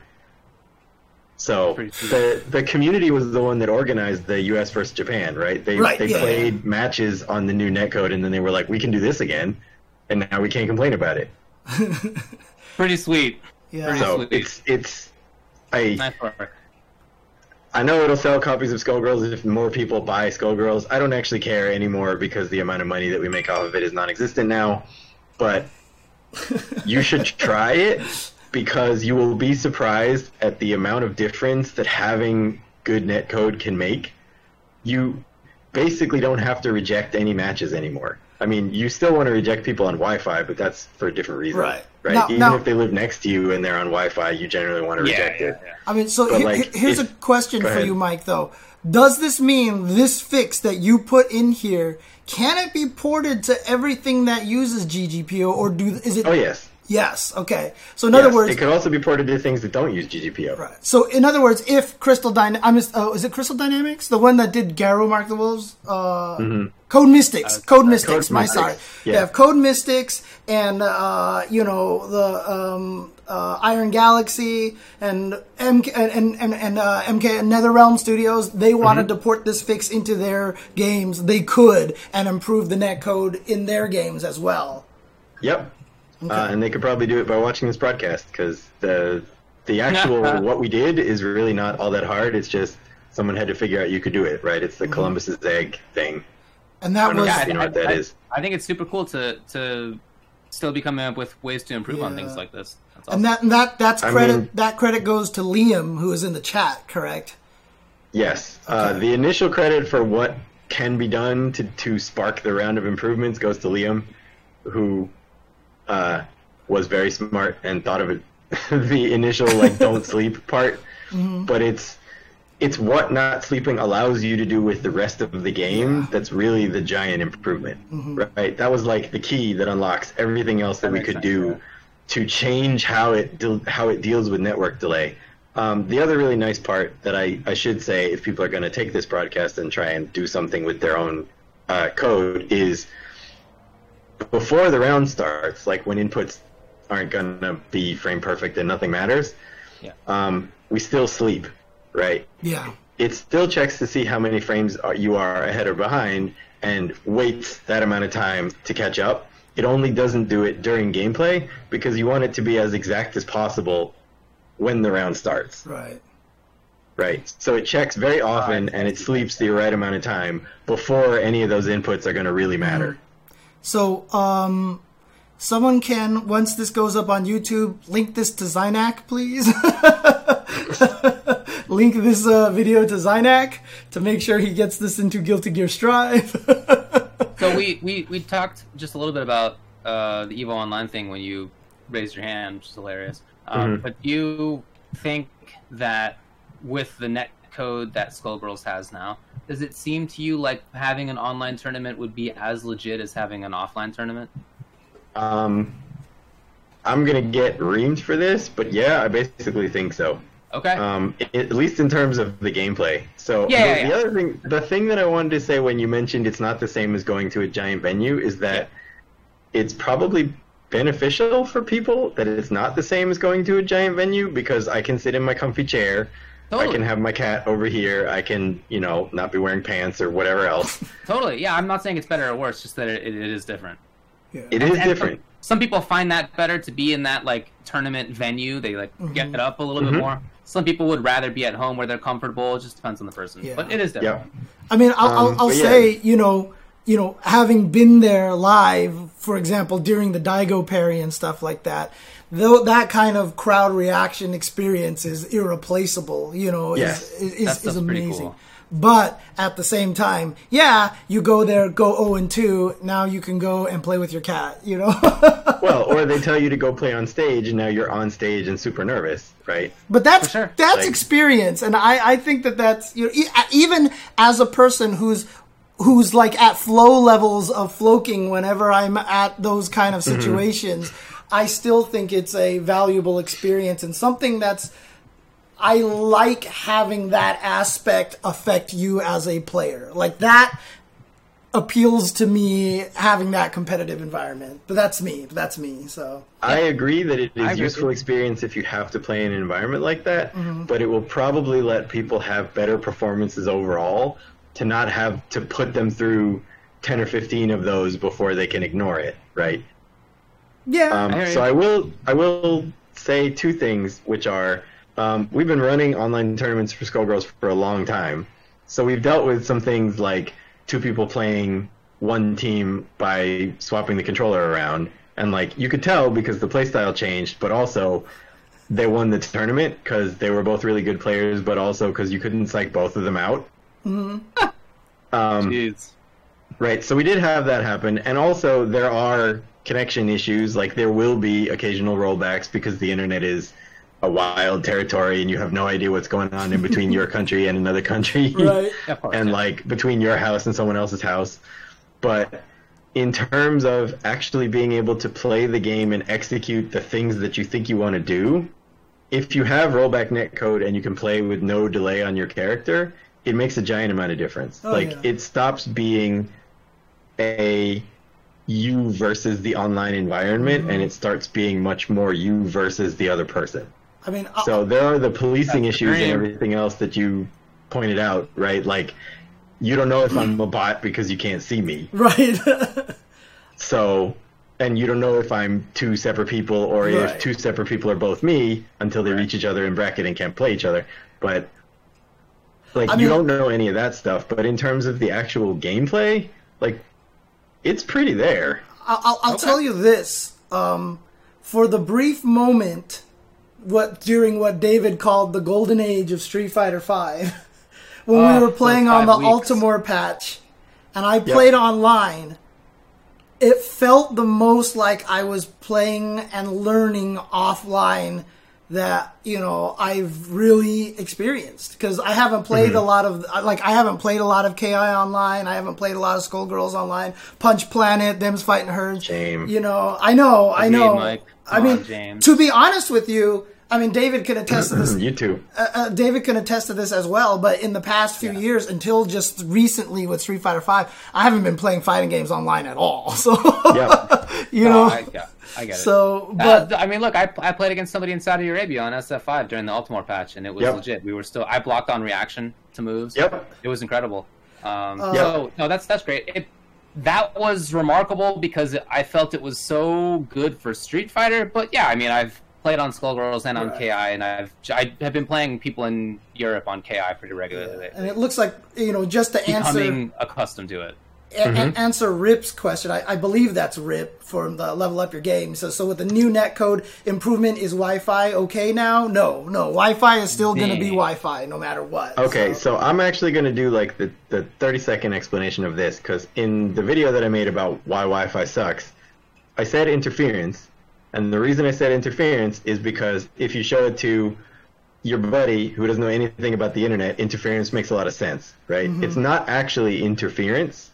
This is like the two second update to that video. So the way Wi-Fi works is it's actually not talk or send and receive at the same time. Mm-hmm. So like if you're on a phone, right, you have your hang loose, your phone receiver, which has the mouthpiece and the earpiece, and there's two separate wires that go to the other person's mouthpiece and earpiece. So you can hear them talk and talk yourself at the same time, right? You can both drive down both sides of the highway um, at the same time. Okay, the way Wi Fi works is like walkie talkies. There's one frequency, and either I'm talking or you're talking, but not both. Right? So if I want to say something to you, I have to say, Hello, David, did you get the data I sent over? And then you say, Yes, Nope. I got the data you sent I mean, yep, I or whatever. Right, and if we talk at the same time, nothing happens. So that's the reason Wi-Fi doesn't work. It's not actual like interference, like planes go by and they make static on your Wi-Fi. It's because the way Wi-Fi is built, and this is not fixed by Wi-Fi six, is that it is what is called half duplex, which means only one thing can talk at a time. So your Wi-Fi can be really fast, which means when I'm allowed to talk, I'm the micro machines guy, right? And I say like, and you get it all, and I get high internet speeds, but I still have to wait the same amount of time while you are allowed to talk before I can talk again. So that's what happens with Wi-Fi. Instead of getting packets like this once every frame per my inputs, I get like nothing for a period of time, and then like five things, and then nothing for a period of time, and then five more things, right? Does it need to be like that? Uh, the short answer to that is yes, and that's why walkie talkies work like that. If you're only using one frequency, then only one of us can transmit because the other one will stomp it if they both transmit at the same time. Right? So the way to fix that for Wi Fi would be to use two frequencies that are very far away from each other, one for one thing talking and the other one for the other thing talking. But even that still doesn't work as soon as you have two devices on the Wi Fi. So the real answer that the, the the way that they've been improving Wi-Fi is by making it so that you can cram more data into the amount of time you're allowed to talk. Right? So you can you can scream a whole uh, 3D printed uh, N95 mask into one amount of time you're allowed to talk instead of just saying like, "Well, I," and then that's it right. but you still have to do what's called uh, multiplexing, time multiplexing, anyway, to ensure that no one is talking at the same time, right? Because if you really want to be able to do duplex, every device needs its own frequency to broadcast on so that no one is stomping anyone else, and that would be the only thing that allows everything to talk at the same time. So that's why Wi-Fi sucks. It's not actual interference, but it doesn't have anything to do with your speed. Yes. Right? It only has to do with the way that Wi-Fi is built. Okay. So the answer to that is no, Wi-Fi is still not acceptable because Wi-Fi will still do that and it doesn't matter how far away from you they are. That delay is generally worse than any ping time you're going to get. Right. And Well, just- I really appreciate you coming on and talking about all this. And just so Yep. people know, just so people know, that Micro Machines guy, I made a reference. Nobody knew who I was talking about. John Moschitta, who also did the Oh, voice yeah. of Blurr in Transformers the movie. There you go. That's all Mm-hmm. I wanted to add. Okay. All right, Mike. Well, uh, I guess we're about to go to break, but um, if you could, in 10 seconds, describe to me your feelings on Guilty Gear Strive. Oh God. no, thanks for being on here, Mike. We'll talk to. No, I was kidding. Yeah. It's pretty. it's It is pre- pretty. It's pretty. Okay. Okay. There you go. All right. Crack my own self up. Well, They're doing a GGPO caster for uh, Accent Core. Those are my feelings. all right, buddy. Well, yeah, thanks a lot for coming on. Really appreciate it. Yeah, Thank you. Thank you. If you ever want to have me back when it's another slow news day, let me know. Dude, I mean, Um, honestly, I may just have you back so we can just talk programming fighting games one of these days. To be honest, just because that Okay. part I'm super interested in. I just I want to know like as much about it as I can, you know, without giving away trade secrets or whatever like that. So There really aren't any. Okay. Uh, a lot of the actual fighting game part is how you do the design on your end when you iterate. Like the actual Yeah. building of an engine is like everybody ought to be able to figure out how to do that by now. Um, also, I guess I should say I'm very much about freely sharing information Of in the first place yeah. because my belief is I should tell everybody how to do everything because then everything gets better and because nobody's going to do it as good as me anyway. I know Right. that feeling. I love know. it. I love it. But like for real, for like for the netcode thing, right? I would like every game to have rollback netcode that now works the way that Skullgirls does, because then anyone who wants to play any fighting game online can go and do it instead of being like, well, I really wanted to play uh, Xrd online or I really wanted to play Unist online, but I can't with anyone who, with any kind of good connection. So instead, I'm gonna have to play this other game, Skullgirls or whatever, that I don't like. Is like my goal is not to force you to play the game that I made if you don't like it. My goal is for people to be able to play fighting games online because the more people that play them, the more people that like them Yeah. right? You shouldn't. I mean, before it, before SG, like the choice was three SOE if you wanted rollbacks, and if you hated Third Strike, like that was it, right? now your choice of the mainstream fighting games, if you want to play somebody that's any kind of reasonable distance from you, is Street Fighter Five. Right. And like, no, I wouldn't wish that on anyone. I mean, honestly, you this is a very fighting game player mindset.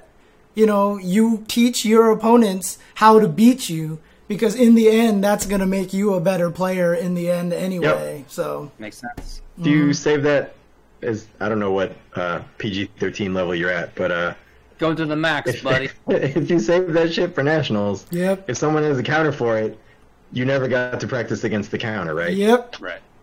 Exactly. I mean, it was Hey, man, thanks a lot for coming on again. okay. I'll shut up. Case missed. thank you, thank you, Mike, for coming Uh, on. I, I Anything you want to plug before you get out of here? Uh, yes, actually. In addition to trying the Skullgirls netcode patch, you should really try Them's Fighting Herds because the story mode is fantastic. I just downloaded it earlier today. cool. I'm about to do that. Like, I'm legitimately impressed by both Pixel Lobbies and story mode uh, and the Salt Mines. I, the fact that they did it with the engine that uh, we gave them is even more impressive. but, like overall, like they're really, really good. So Cool. please give it a shot. I definitely definitely will. All right. All right, man. All right. Good night. Have a good night. All right. Well, uh, I guess then we are. I can talk, huh? Oh yeah, um, dude, I I had a blast with that. But Yeah, it um, was super cool. Yeah, I really appreciate it. uh, I am. Let's go ahead and go on a break real quick, and then when we come back, we will be talking about more of this stuff up here, all this uh, generic stuff up here. So, be right back.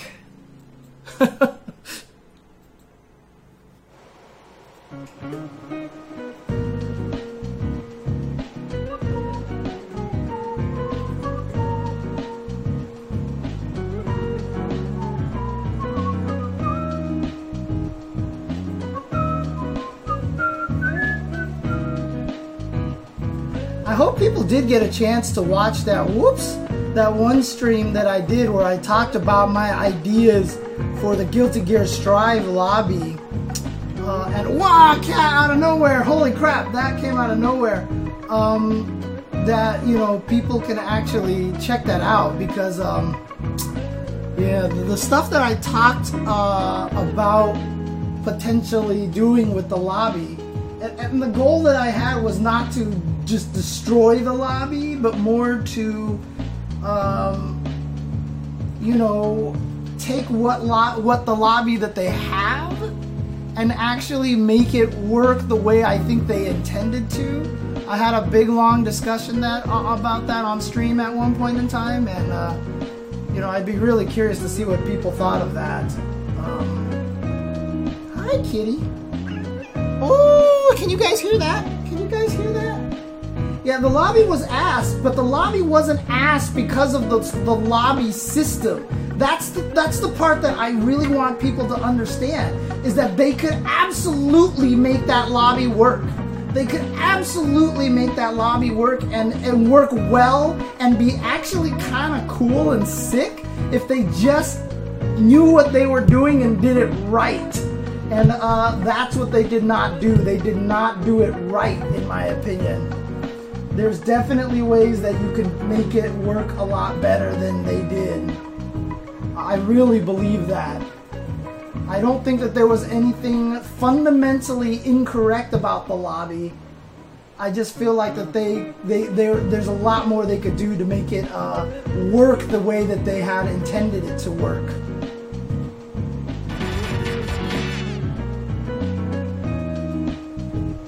This Evo pandemic is probably the equivalent of getting a college degree from Phoenix Online. I think it happened, but it really didn't lol. I did not know David added the, the, the speech stuff to this. Okay. that scared the hell out of me. Oh my god.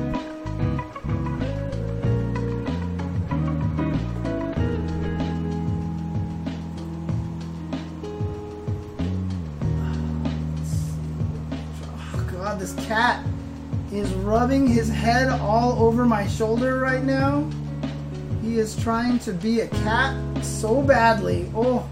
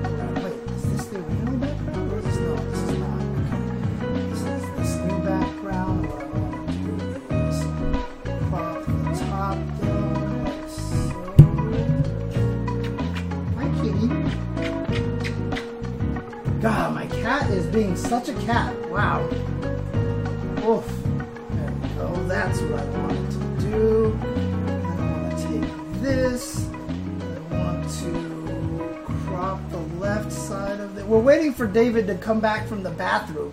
It's taken him quite some time right now, so that obviously can mean multiple things.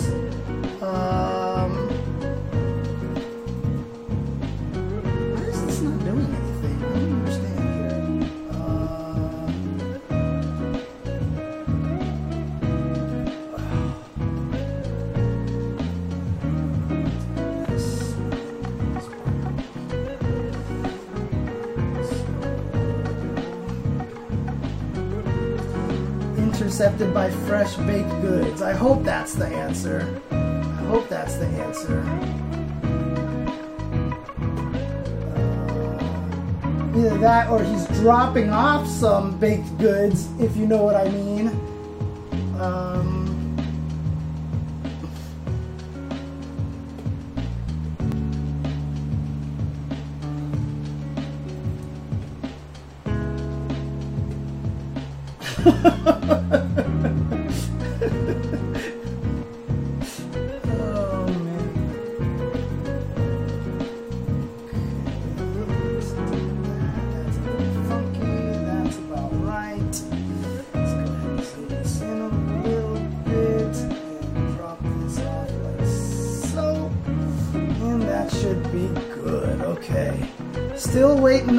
Mr. Ultra David to return to the scene. Still waiting on him returning to the scene. So you guys get to listen to me ramble just a little bit here. Uh, that's what I'm thinking, Tubaware. I, he's definitely pooping right now. Oh, hey, David. How's it going? Right. Sorry about that delay. Okay, okay. My bad. Yeah, some people were said that you might have been, you might have intercepted some baked goods, and I said that it was more likely you were dropping off some baked goods. You know, so Or I created my own. I'm not on on camera. Uh, I just I just made some toast for myself. Just super simple. oh, okay, okay, gotcha, gotcha. All right, you ready to drop back in then? yes. All right, let's do this.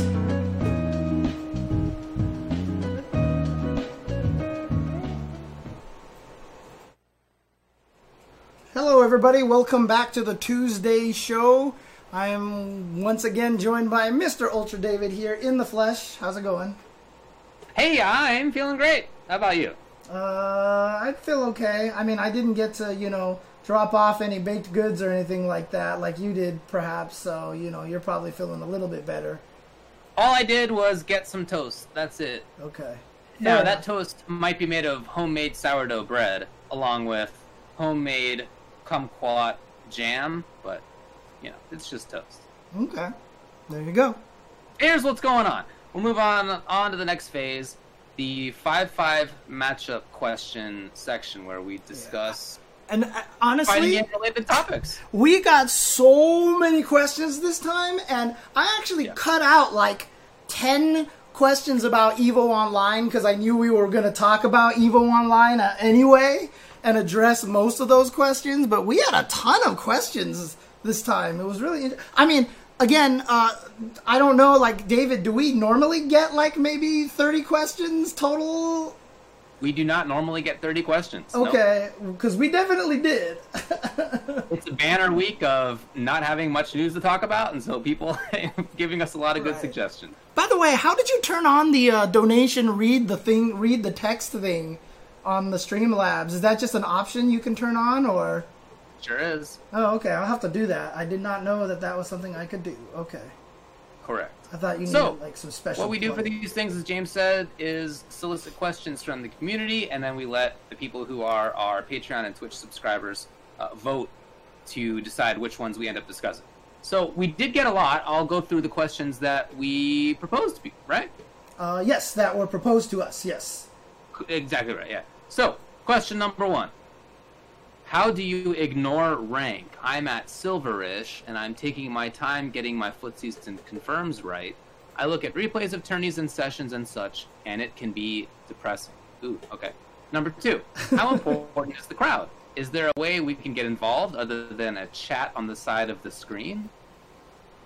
Three, which parry type do you like the most in fighting games and why?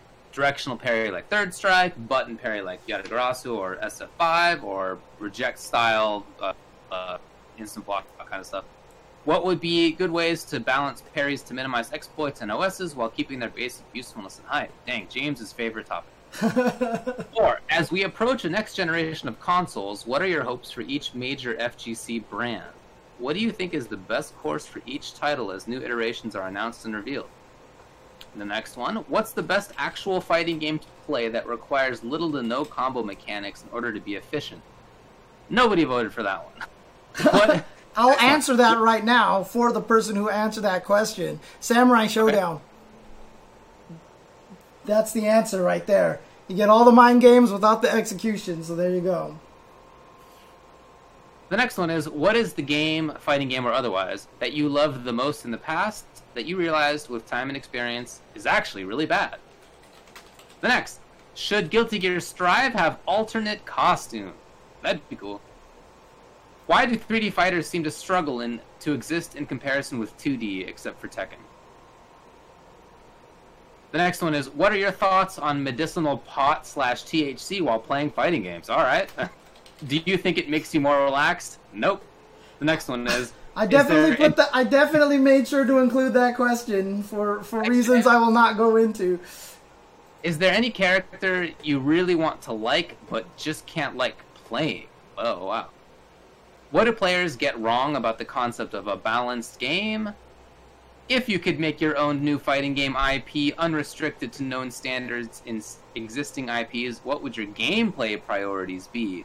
And then the last one is Are fighting games dying? Nobody voted for that. This is the best time to have been a fighting game player ever. All right, here's what won in conclusion. With 35% of the overall vote. As we approach the next generation of consoles, what are your hopes for each major fighting game community brand? What do you think is the best course for each title as new iterations are announced and revealed? Okay. Well, Well, um, what are you hoping for? Uh, to be honest with you, uh, the answer that I, I give is kind of the, I, I get asked this on stream all the time. Uh, Okay. What do I want to see in Street Fighter Six? And Okay. my answer is a vision. That's it. That's all I care about. Is that I want you? I want them to make a game with a goal in mind that is not a response to all the complaints of the previous version.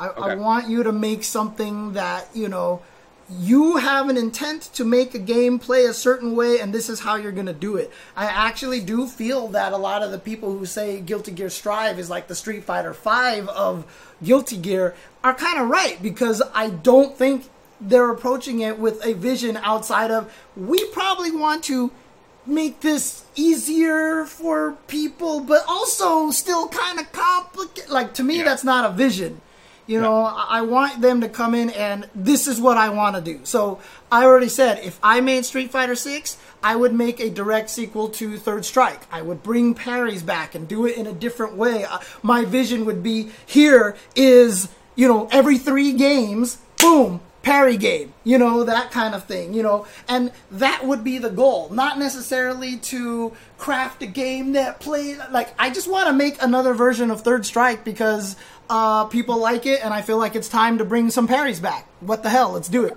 you know, kind of situation. So for Strive, you know, if they wanted to make the game simpler, they needed to have the idea of how they wanted to focus in that. But the fact that they changed the Gatling system to something more complicated flies in the face of that. Putting all the data in one location flies in the face of that because the tension gauge is still at the bottom of the screen. You know, I just feel like that they were not with the right vision. So, you know, if for example, Tekken 8 their goal is to keep doing Tekken as they've been doing Tekken, do that. If their goal is to reboot Tekken and do something new, do that. But don't do it in response to something. Do it with your own goal idea of what you want your game to play like. What is the goal of your fighting game? Is it supposed to be footsies, beginner friendly, or is it supposed to be manic, mix up heavy? Pick a theme and design the game around that. Yeah, I really liked when we had Keits on, and he was talking about how important it was to have the, uh, to have in mind the people who will buy the game. Yes. Right, planning around that in the first place. That definitely made sense to me. What I would really like, I think, just as a more as a broader topic, you know, I think many of us expect that the next like iterations of many of these games are going to be held off until the next series of consoles come out.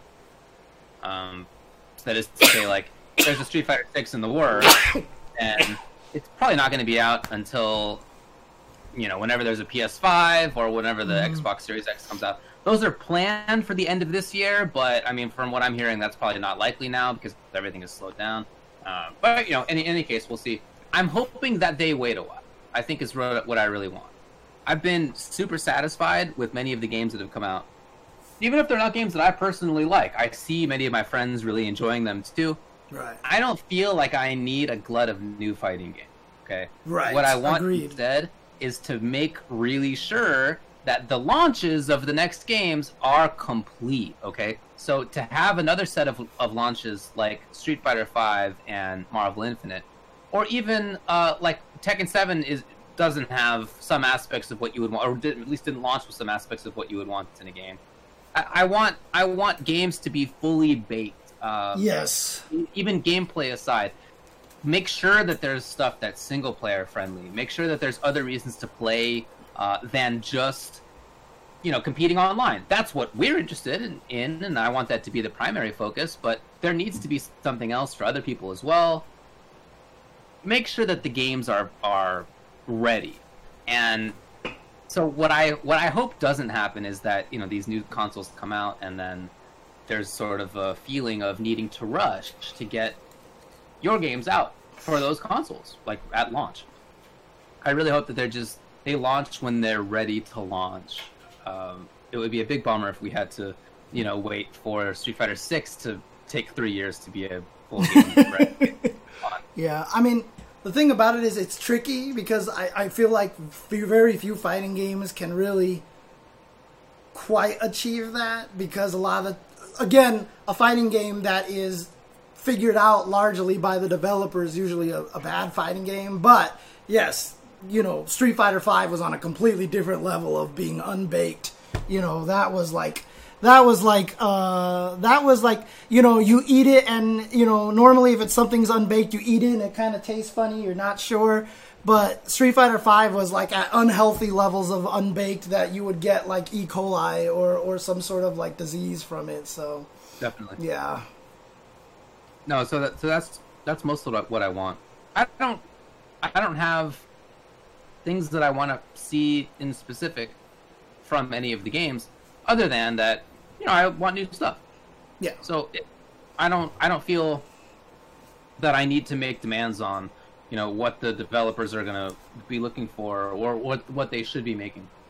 More that I just want to play things that I haven't played before because I can still play the games that I have been playing. You know, I don't need to give them up. I can go back to them if I if I feel like the new game is not up to par in some way, or I play a different game instead. I don't feel terribly wedded to like any one particular game or genre Right. or or uh, developer. So yeah, just just have something new that I can enjoy. I think that's really it. Yep. Agreed. Agreed. Uh, again, I know both of us are big fans of the variety aspect of fighting games. So Sure. again, you know, none of the games I feel like have to do anything.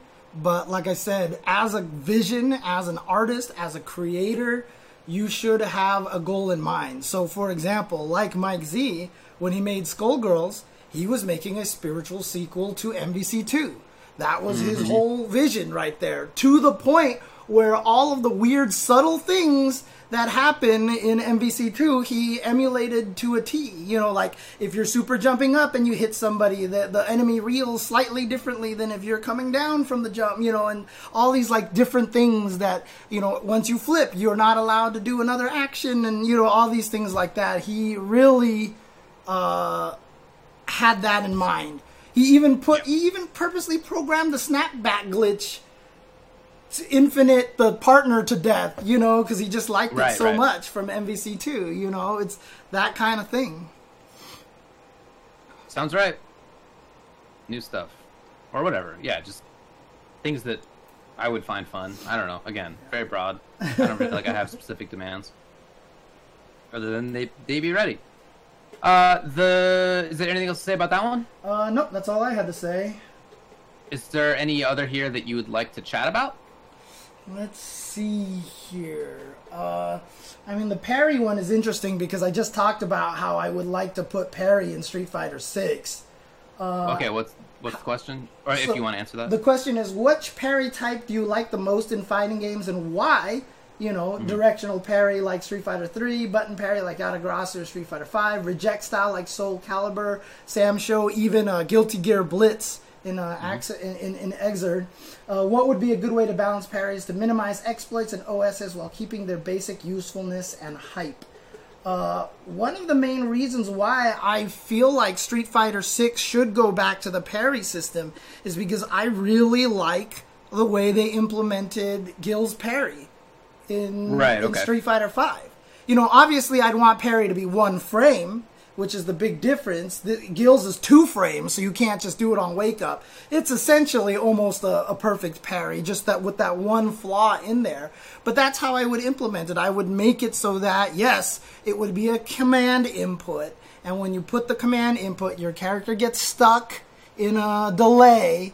But if you do parry something, you can cancel that into another parry or into any button you know, as long as you implement it with a command and so that you can put the delay on it, and have all those be one frames and make it so you could do it in the air and everything. Because now, if you do it in the air and the guy predicts you're going to parry in the air, they just let you land and they'll kill you. You can't do Yeah. the whiff, button, throw, parry, option selects, and stuff like that. If you just give it the whiff animation, I think you would end up with a. Because honestly, I know a lot of people have heard me say that I don't like parries. The reason why is because there's no real, real way to exploit it you know, and punish it if you predict that they're parrying, especially if they just throw OS, but then you gotta, you know, try to beat their throw, you gotta parry their throw tech and stuff like that. And it's just, you know, it's kind of a mess. And so if they just made it so that everybody had delay like that, a one frame parry can do in the air, on the ground with a command, boom, perfect. I think, and that that honestly is my favorite kind. I, I I would really love to see a game based around that and see how Ba- it would basically, play. basically Yatagarasu. Yeah, but except Yatagarasu had no whiff animation. You could just Right, hit the parry button and then you couldn't parry again for a next few frames. But I would actually like to see the whiff animation You so that you could specifically? Okay. yeah, so you could bait out a parry and punish it. Well, I, I, I liked what Yatagarasu did because I like the idea of parries. I mean, you definitely can blow up somebody trying to parry standing or crouching. Right? Yeah, yeah, yeah. But that is. Uh, at the same time, there are many options select with it. You're moving around, right? You wanted to crouch anyway. You get a parry. Like there's, and you know, you can definitely get more parries on accident or through option selects than just by, uh, you know, intentionally parrying uh, Right. specific moves. So I like that Yatagarasu made it so it's a button press. But I also like that there's still ways to blow up somebody who's looking for those parries, uh, and that you can't just do it constantly. There's a little cooldown window. I think in Third Strike, the bigger issue even around that was that some characters were just weighted really heavily towards toward parrying or crouching parrying. Mm-hmm, Like as somebody who's playing against Oro at range, there's no down parry. You you you don't have to worry about trying to down parry Oro because he doesn't have any buttons at range that reach you. So all you are worried about is that he'll do stand medium kick or forward strong or whatever, right? It's it's only that forward. So he can't really play the game of, well, oh yeah, you're going to try to forward parry me? Well, check out my low. Like he's got a slow sweep. It doesn't really matter. So I think it's more about if if the characters were balanced enough with what their options were to blow up parrying, uh, or to, to blow up the the stand parry versus crouching parry, then I think I, that'd be cool. So I wouldn't want like a big change. I don't think it needs a big change. Like I Right. say, you know, it could be fine if there's a big change too. But I don't think that parries need to be changed drastically. I think the way Yatagarasu did it's nice. I, I feel yeah, like I mean, I like I like how Gill's is. I don't know. You know me. I mean, I'm pretty much open to how games can be designed. It's I, my my only concern is then you know if everybody has those kind of options at those ranges that it kind of homogenizes all the characters and the no, parry- I, I yeah, for sure. I wouldn't want everybody to have that. Yeah. It's it's more it's more that maybe in Third Strike, the characters who were the best in general could blow that up really well. yes, I mean Right. the, the the tier That, in- that was a big impact on tiers. yeah the tiers in Third Strike were determined by how well you could blow up parries. That that was kind of a large portion. it really was it. a big part of it. Yeah, uh, so, yeah. So that's why I would like to have the ability just to bait out parries and stuff like that, because I think that would be really cool. And you don't even have to make the delay super long. Like, you, you know, like maybe the window to punish it is maybe only twice as long as the window that it actually parries. So you have to be precise with your punishes to make it a little Right. trickier, you know.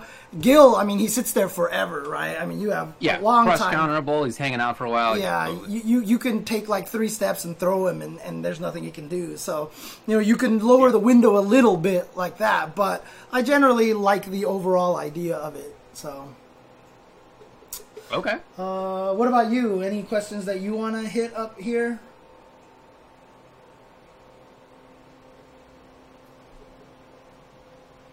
Well, I guess I'm curious as to why the person who submitted "Are fighting games dying?" submitted that question. I don't know what to say about that. I mean, that- my, my response is definitely they are not. I mean, I But I, I'm also just wondering why they said that. I, I, I, tr- I trimmed a lot of the questions. Ooh, excuse me. it's warm all of a sudden, and so all the flowers are going nuts, and that is Jeez, destroying You're me. trying to get it close to me. Yeah, I've been really sneezing. over there. I've been sneezing on you all day. I'm surprised you I haven't noticed. I know you Have. I haven't. I'm surprised you haven't noticed. Um, but I have noticed. Oh, okay. I'm trying okay. to be polite because I'm in your house, but yeah, Yeah. of course I've noticed. I mean, all of the uh, uh, questions, you know, I trimmed some of them down. This one was exactly as stated to uh, in the question. Are fighting games die? There was nothing going with it. so, uh, yeah, I, I, that is definitely. I mean, there's a lot of doom and gloom within the community, I think, but I don't think that's a reflection on if the games are dying or not. I, I think. I uh, absolutely think this is the best crop. Each, I feel like each moment that you cut in time, that crop of fighting games that we've had has been better than whatever moment before. Yeah. Like almost consistently. Oh yeah, yeah. I, everyone always asks me, "What do you think is the golden was the golden age of fighting games?" And I'm always like, "Right now." Right now, for sure. right and I've been now? saying that for like ten years. Yeah. But like each moment is still the crop. God, Uh, the- it's the- like it's like reverse of the of uh, uh, office space, reverse Yeah. office space phenomenon. I mean, honestly, the fact that I have the problem of wanting to play eight amazing fighting games or 20 amazing fighting games right now, that wasn't even a thing a long time ago. You, you basically had three games to play and then the Kusoge crowd, basically, and that mm-hmm. was all you mm-hmm. had. But the fact that, like, legitimately right now, I am hurting because I want to play so many different fighting games. I want to try KI again. I want to get into Skullgirls again. I want to keep playing Unist. I want to keep playing Soul Calibur. I, I, I Yep. miss the fact that I haven't been playing Tekken. I'm playing Street Fighter Five. I want to play Guilty Gear. I want to play everything. I hear ya. Like that is great. We are in a time where if you are a fan of fighting games, oh, Samurai Shodown, Grand Blue Fantasy, of course. I can't Mm-hmm. believe I forgot to mention them. But like, if you are a fan of fighting games, there is a fighting game for you. Like, Yeah, there is just no way that none of the fighting games right now appeals to you. If you think that that's true, you haven't played all of the fighting games. That that's all basically I can say about that. So That sounds right to me. Mm-hmm. And as far as people who are in, in the chat are interpreting this as meaning, you know, this person may be worried about the future of fighting game community or the tournaments that you know we've come to rely on due to the whole COVID nineteen situation. Sure, I mean that's it's true. It's certainly something that we've been concerned about too. We've talked about on this show. But I would say that as this whole set of problems has gone on, I've been mm, a little more. Uh, uh, I've, I've, it's ha- I'm happy to see how people are dealing with the community. You know, there's maybe there's more drama than usual, right? I mean, we're all cooped up, so in in a way, there's a lot of gnarly stuff that's going on. But we are playing in online tournaments a lot. We're watching a lot. We're we're playing games a lot, right? The number of concurrent players for the for games is definitely high. Like we're we are continuing the scene for sure. yeah, Um, so worries that I might have had initially that this was going to be like a big, just kind of end to things. I think that might have just been like the early sort of doom and gloom. But now that we are into this a little bit more, maybe a little bit more accustomed to things, again, a lot of bad stuff going on, but Right. we are, you know, people adapt, and I think we're doing that. And so, yeah, I'm I'm more um, positive about the situation without mean- being overly positive as, than I was at the beginning. as someone in the chat mentioned, you know, I know some people don't like referring to it as the Dark Ages and stuff, but I tell the story all the time that in Evo 2008, I had considered retiring from fighting games after that year because I wasn't seeing any new faces at Evo. It was all the same games. It was the smallest Evo that I could remember. I mean, it might not even have been numbers wise the smallest Evo, but maybe one of the smallest growth percentages or something. It just felt dead.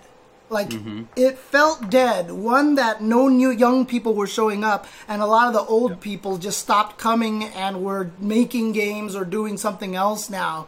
It was that was probably one of the, you know, most yes, fighting games are dying kind of period.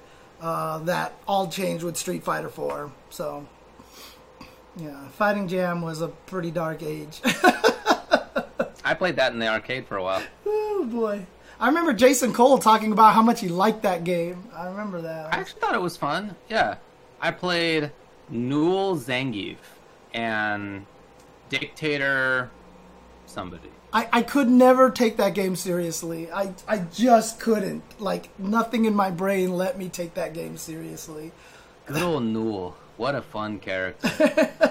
With those little squids that died with the little halos. Hilarious. Yeah. Yeah, yeah, yeah. Uh, all right. Anything else to say for five five? Uh, no, I think that's about it. Okie doke. Well, there is some game news to discuss. We the only last thing I want to say is there are some really important questions in there. Like, for example, how do you ignore rank? You know, I do feel like that was one of those topics that maybe Yeah. deserves to be talked about. If you'd like to resubmit the question and see if it gets some votes, or maybe I'll save it for uh, an article in the future, so that way I will have something to write about. That would be excellent. there you go. Okay. But you're, you're you're right though. That is something I feel like we have discussed that, but definitely worth discussing. Yeah, yeah, yeah. Of course, of course. Okay, so as far as game news goes, Mike actually brought up one of the things I wanted to talk about, which is that Them's Fighting Herds is officially Mm-hmm. out.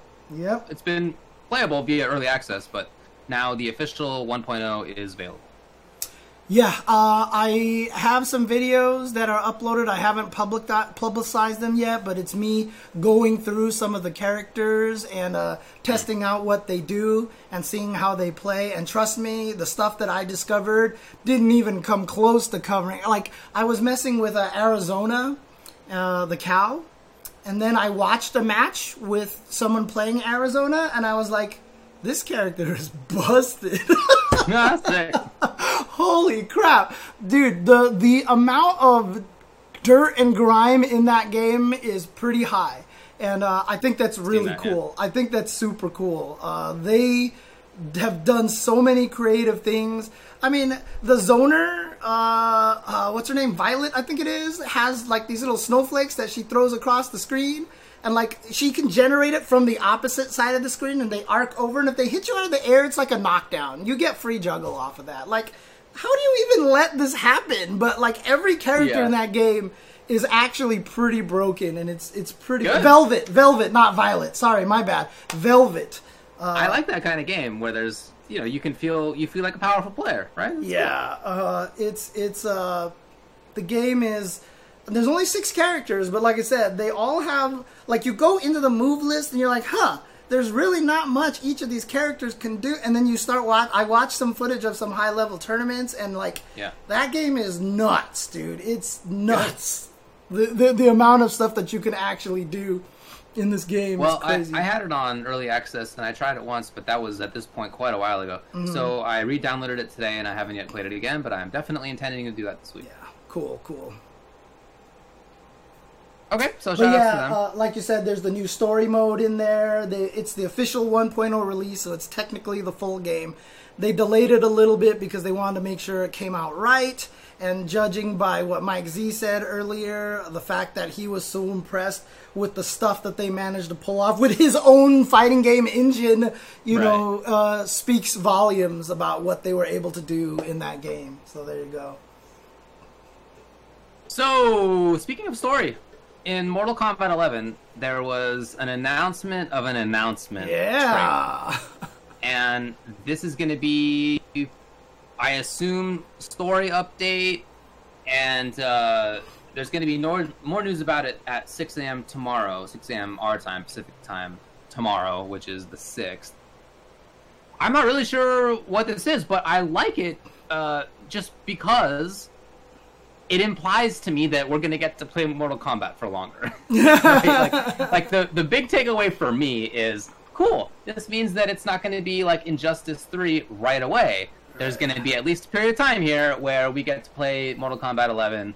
I, you know, as I've been saying, I hope that we get to keep playing it for years. And the rumor is that we will be able to. And Ed Boon has said things that maybe make me think more strongly of that. But yeah, I think this is a good a good indication that they're not planning to put out, you know, the next other fighting game Yeah. soon. That they're actually planning to support this game moving forward. I mean, if they are hint teasing at a second story arc, I yeah, mean, I think that's what it is. for MK11, that's no small thing. And so Yeah. you can't imagine that they would just do that for the sake of just putting a second story out there. So obviously, at the at the final combat or uh, the, you know the finals, uh, for the tour, there was no announcement for a second season pass and stuff.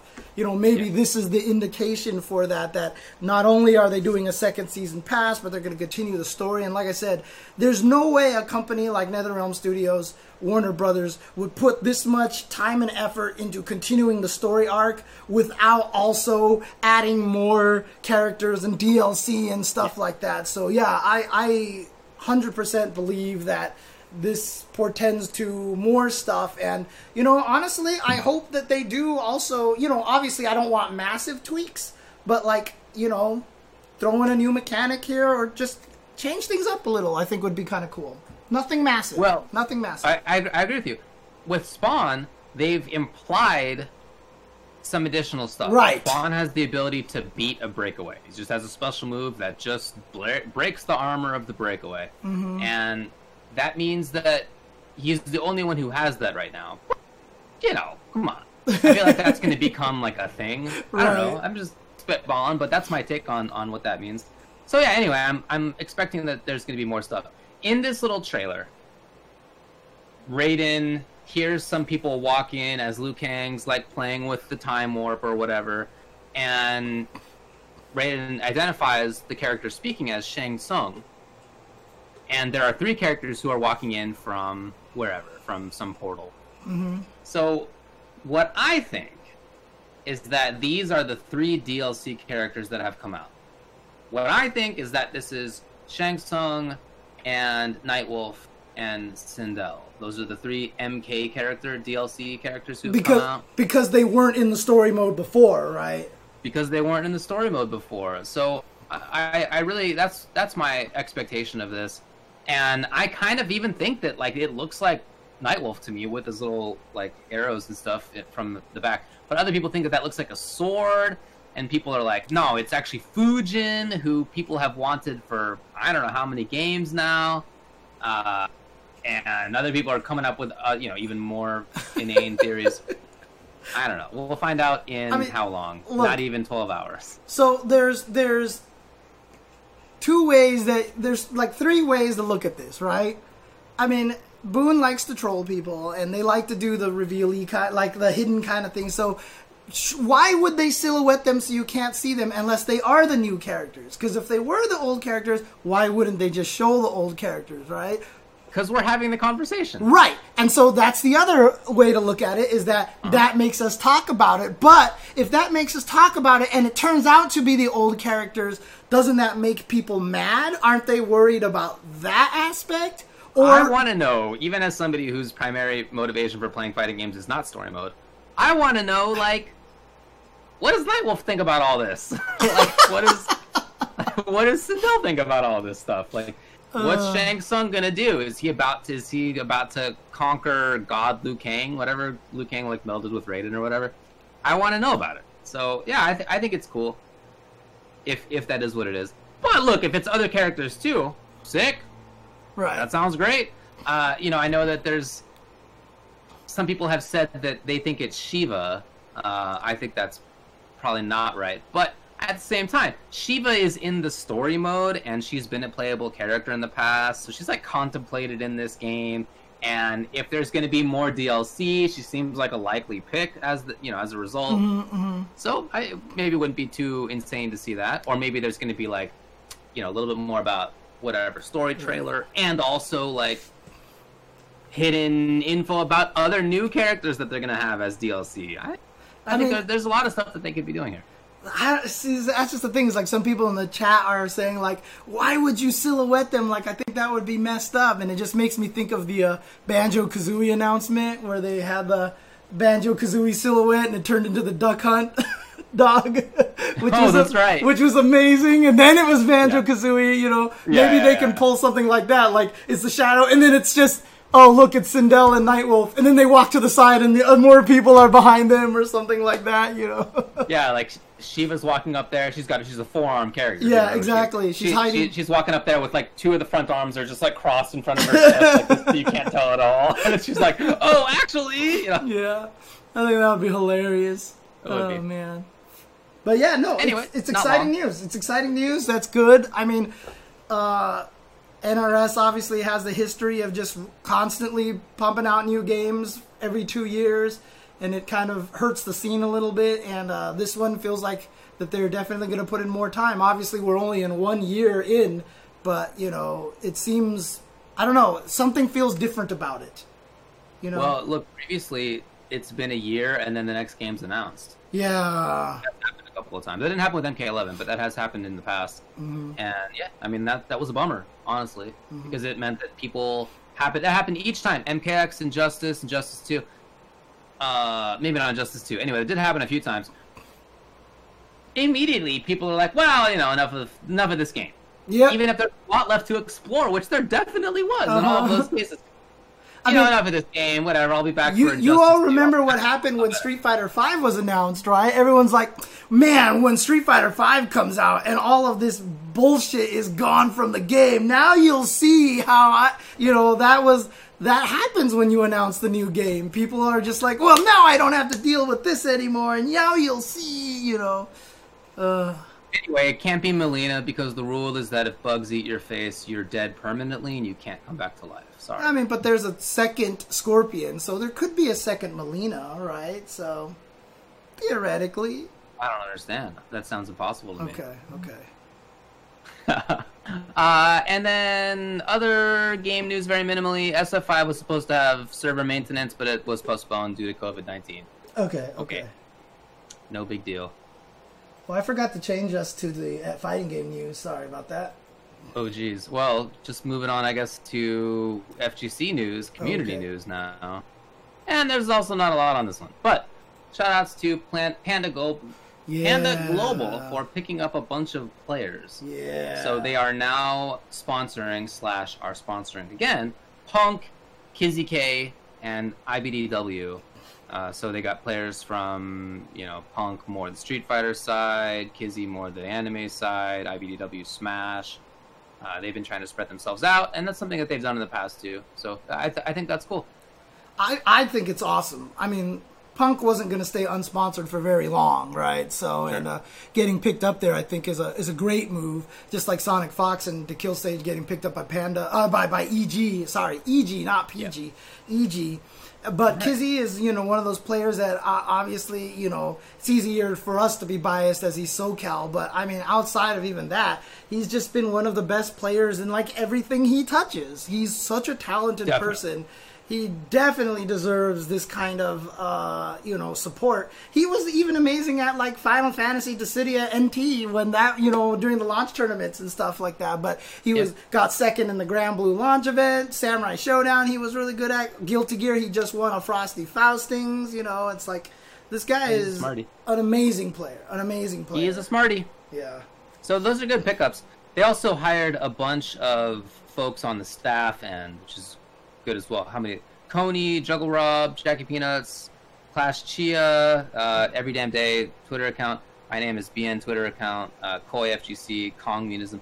Um, I don't know all those players or those folks, but anyway, they are hired on the staff side. So this is like a huge expansion for PG. Yeah. You know, it's not just about players. They got a bunch of other people as well. So uh, I wanted to talk about this here. I was just asked in the chat. From a business standpoint, is it a great move to be sponsoring players during a global quarantine? It's interesting to see that they're picking up this many people. Again, not just players. At this time, at this moment in time, because at this time, there's a whole bunch of worry in esports about, you know, not just the future, but like the short term future of some of the leagues, some of the teams, whether player salaries can can remain as they have been, you know, whether advertising is going to dry up, if there Right. ends up being a big recession or even depression out of this. Whole bunch of stuff up in the air. And for Panda Global to use this time to pick up a bunch of new people, uh, unexpected. I don't know. What, what do you think? I mean, look, they don't have to pay for their travel. they don't have to pay for a hotel. enough, Yeah. They don't have to pay for a lot of things.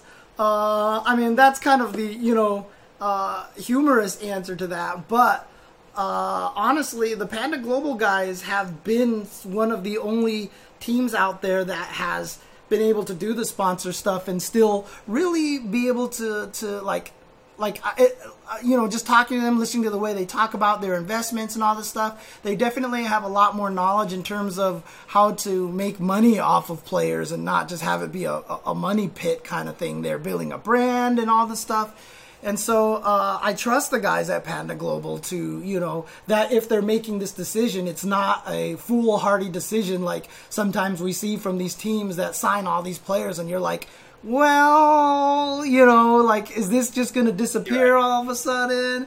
Uh, Panda Global's been around for a long enough time that I feel like, you know, that uh, this might act like I, I trust their budgeting and their and their plan. Uh, it may not work out for them, but uh, I, like I said, they don't have to pay for travel and stuff like that right now. So there you go. That really is a good point. I hadn't thought about it. That uh, I also don't know what the salaries are. I mean, I didn't look uh, uh, at most of these contracts. So I, good old memory. It's coming back. Um, anyway, yeah, I hadn't thought about the lack of travel. So uh, I, I agree with you that when I think of PG, I don't associate it with the problems that some other teams have had. Yeah. Some teams, I'll be honest, they are kids playing around with their parents' money, Yep. Or they are completely unrealistic views of the explosion of esports and wanting to spend a bunch of money right now, and then also not really expecting for it to take that long for there to be, you know, recoupment on those costs. Right. it's just completely you know that's not it's not going to happen like that. So i don't think that pg is like that. I mean the guys who run it are smart fellows. They've been in games for a long time. They've been in the scene for a long time even before they started the team you know? So th- these are definitely people who i wouldn't think are doing stupid stuff Right. i don't know what their plans are but yeah i, I think that it's an interesting time to pick players up and uh, I don't know. I guess we'll see if other people do it. Mostly, the trend has been the opposite. So it's nice to see that this is happening too. It's, it sounds like you're kind of coming from the same point, viewpoint that I'm coming from. It's like it's strange. We'll see how it goes, but Yeah. it's very, given their history, it's very easy to trust what they're doing right now. So Sure, that sounds right to me. And then, uh, hey, congratulations to Trashbox, who got 1 million points in Street Fighter V on CFN. 1 million points. First player to cross that threshold, 1 million points. He- My number of points, which is, I've been hovering around Master, is like a rounding error for that. Like, that's remarkable. dude, like Right? I, I, I'm trying to get up there in ranks, and it's just like every time you lose, you lose so much more than you gain. Because he's only going to be playing people who are significantly lower ranked than him. And somehow he managed to get a million points. I don't know how he did it, but the cool thing about it is, though, when he got the a million points, the game gave him a whole nothing. I know, there's no extra thing. There was nothing. the nothing. oh, it's funny. There wasn't an extra rank up there, it turns out. yeah. Yeah. No. I mean, congrats to him. He spent a ton of time on that game, that's for sure. I mean, he's a very strong player. yeah, yeah. For Jeez, sure. a million points. I've never played enough. I've never played a game that much. I'm sure. I feel like I feel like I'm in like the upper percentiles when it comes to like how much time have you spent on any one individual video game. I feel like I'm like probably pretty high up there in terms of that percentile, but Mm-hmm. I have not approached for sure in any of the games that I've played the amount of time that he's played us. Well, you remember uh, the card that FAB had for training mode in Guilty Gear Xrd. I forgot what the time was on that, but it was like hundreds of hours that he had in there just training mode on the training mode. arcade. Yeah. Um, but I mean, look, Trashbox. I that it's a recipe for being very strong. You know, you're gonna be one strong. of the best players for that for that reason. And you know, uh, as bad as He Net- almost made Evo top eight. He almost made top eight a few times. He did make top eight. and, and, you know, as much as you know, people clown on Street Fighter V's netcode, rightfully so. The thing about it is, he still has more experience in key moments and character matchups and situations than anybody else does. you know, except for maybe Problem X. You know, so uh, he's got a lot of information out there. and it's gonna definitely help him a lot. Yeah, Idom, same thing. You know, all these players who played online. Punk was an online player, and then he showed up and then beat Justin Wong and almost beat Tokido at that Northwest uh, Championships the first year. So it's just the way it is, man. Like you again, fighting games are about repeatable situations. That's the one thing people have to remember about fighting games is that they're a program. There's no magic in it. If the same conditions happen, the same result happens. like that's fighting games, and so every time you're put into a situation, it's the same situation you've seen before. And the more of those situations you experience, so that you're never thrown off guard, the better you'll do. And that's what playing online helps you. Yep, common in many games nowadays. Mm-hmm. The NRS community has had that's happened a bunch of times at this point. Yep. No longer novel. Well, that's all I got for community news. Okay. That's it, dude. There's not a lot happening. You know? That's fine. That's You fine. know.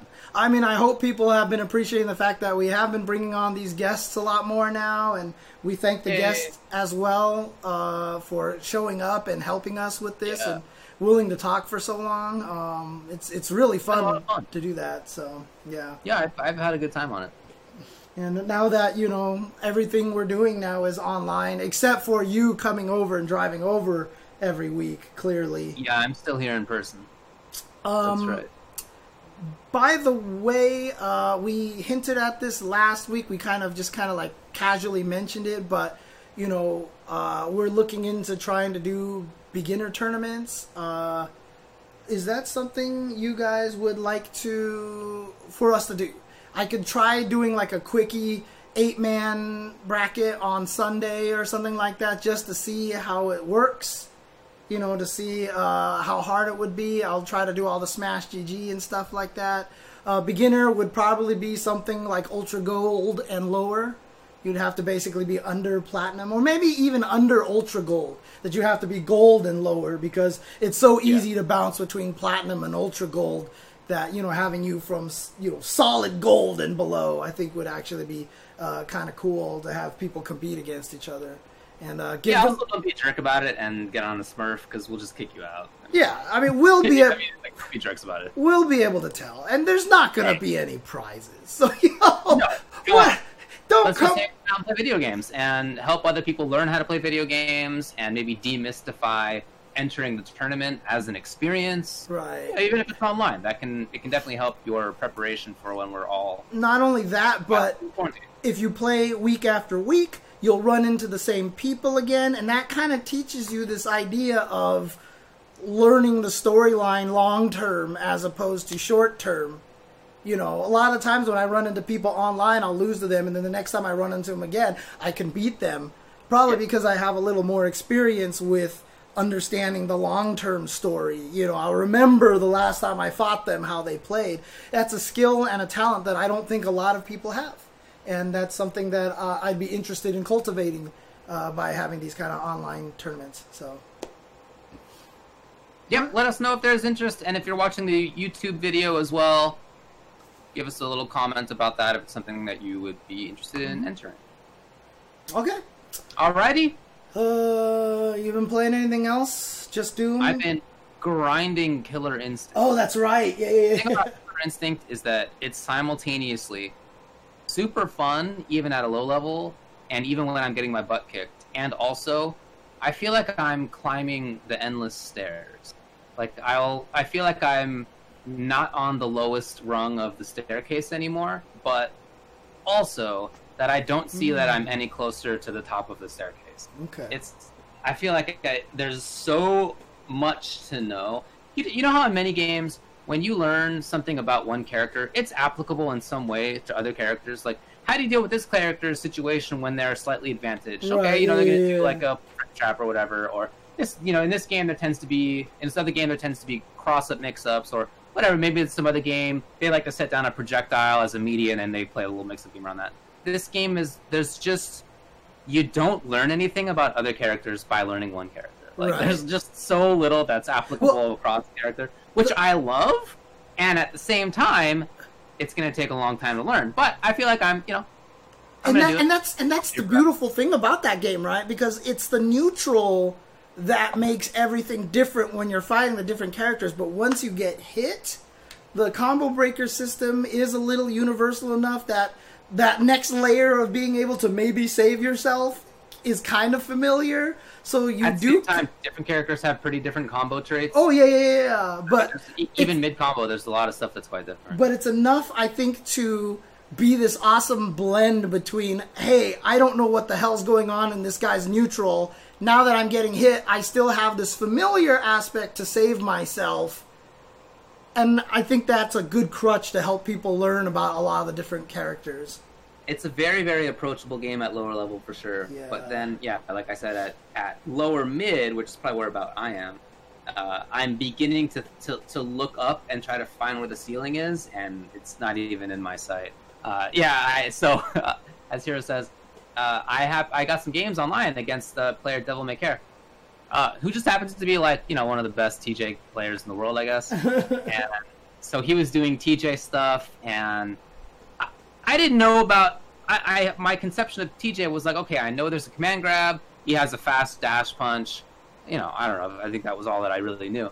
And then he's doing these totally different looking combos, and long stretches of the combos are not even breakable yet through some rule. Whoa. I don't know. I have to go in training mode, I guess. But anyway, there's just a lot to know, and uh, I've been enjoying learning, but also I can tell there's a ton of stuff to learn left to learn. Cool.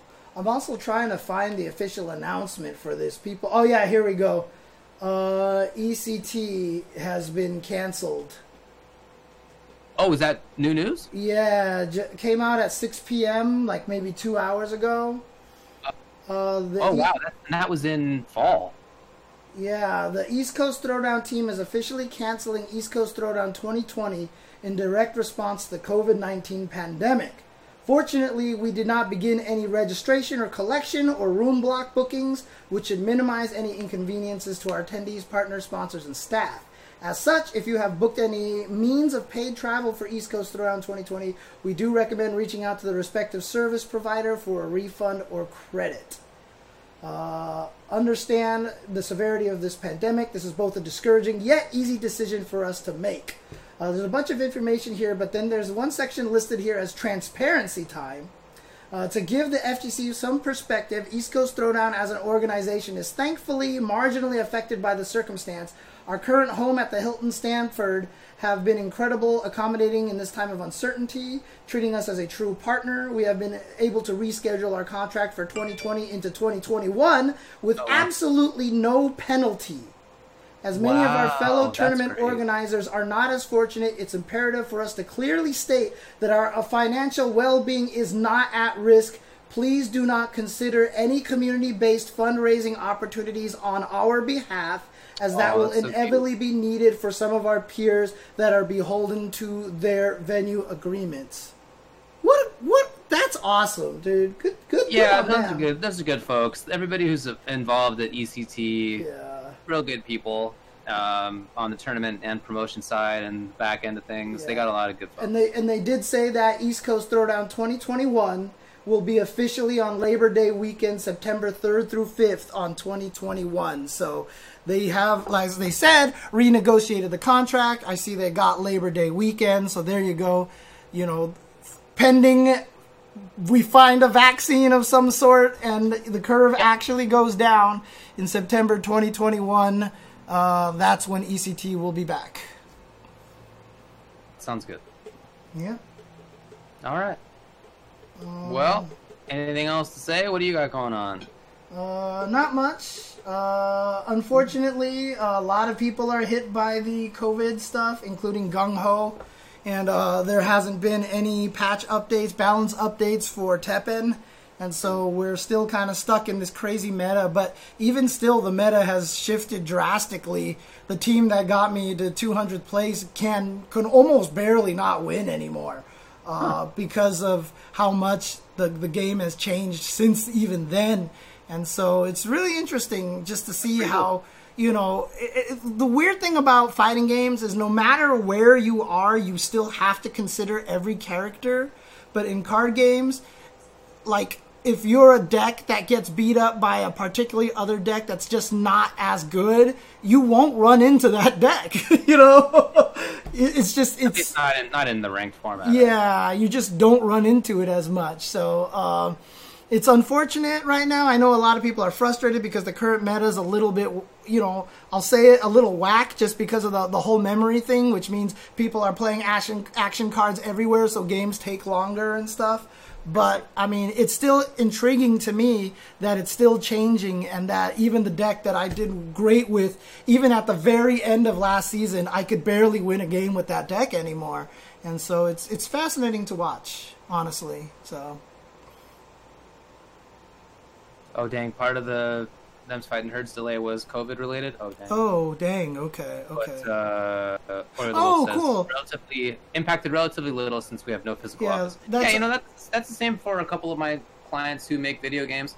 They uh, this doesn't actually change their like workflow at all. Like all Right. from, uh, across the country essentially already. Is Yeah, kind of and that and that that that's Yeah, Oreo but- the wolf, part of the staff of them's fighting herds. Uh, they came into my chat, and uh, when I was playing them's fighting herds on stream recently, and talking about a lot of stuff, and you know, giving me advice and everything like that. So that was super cool. So shout outs to them again.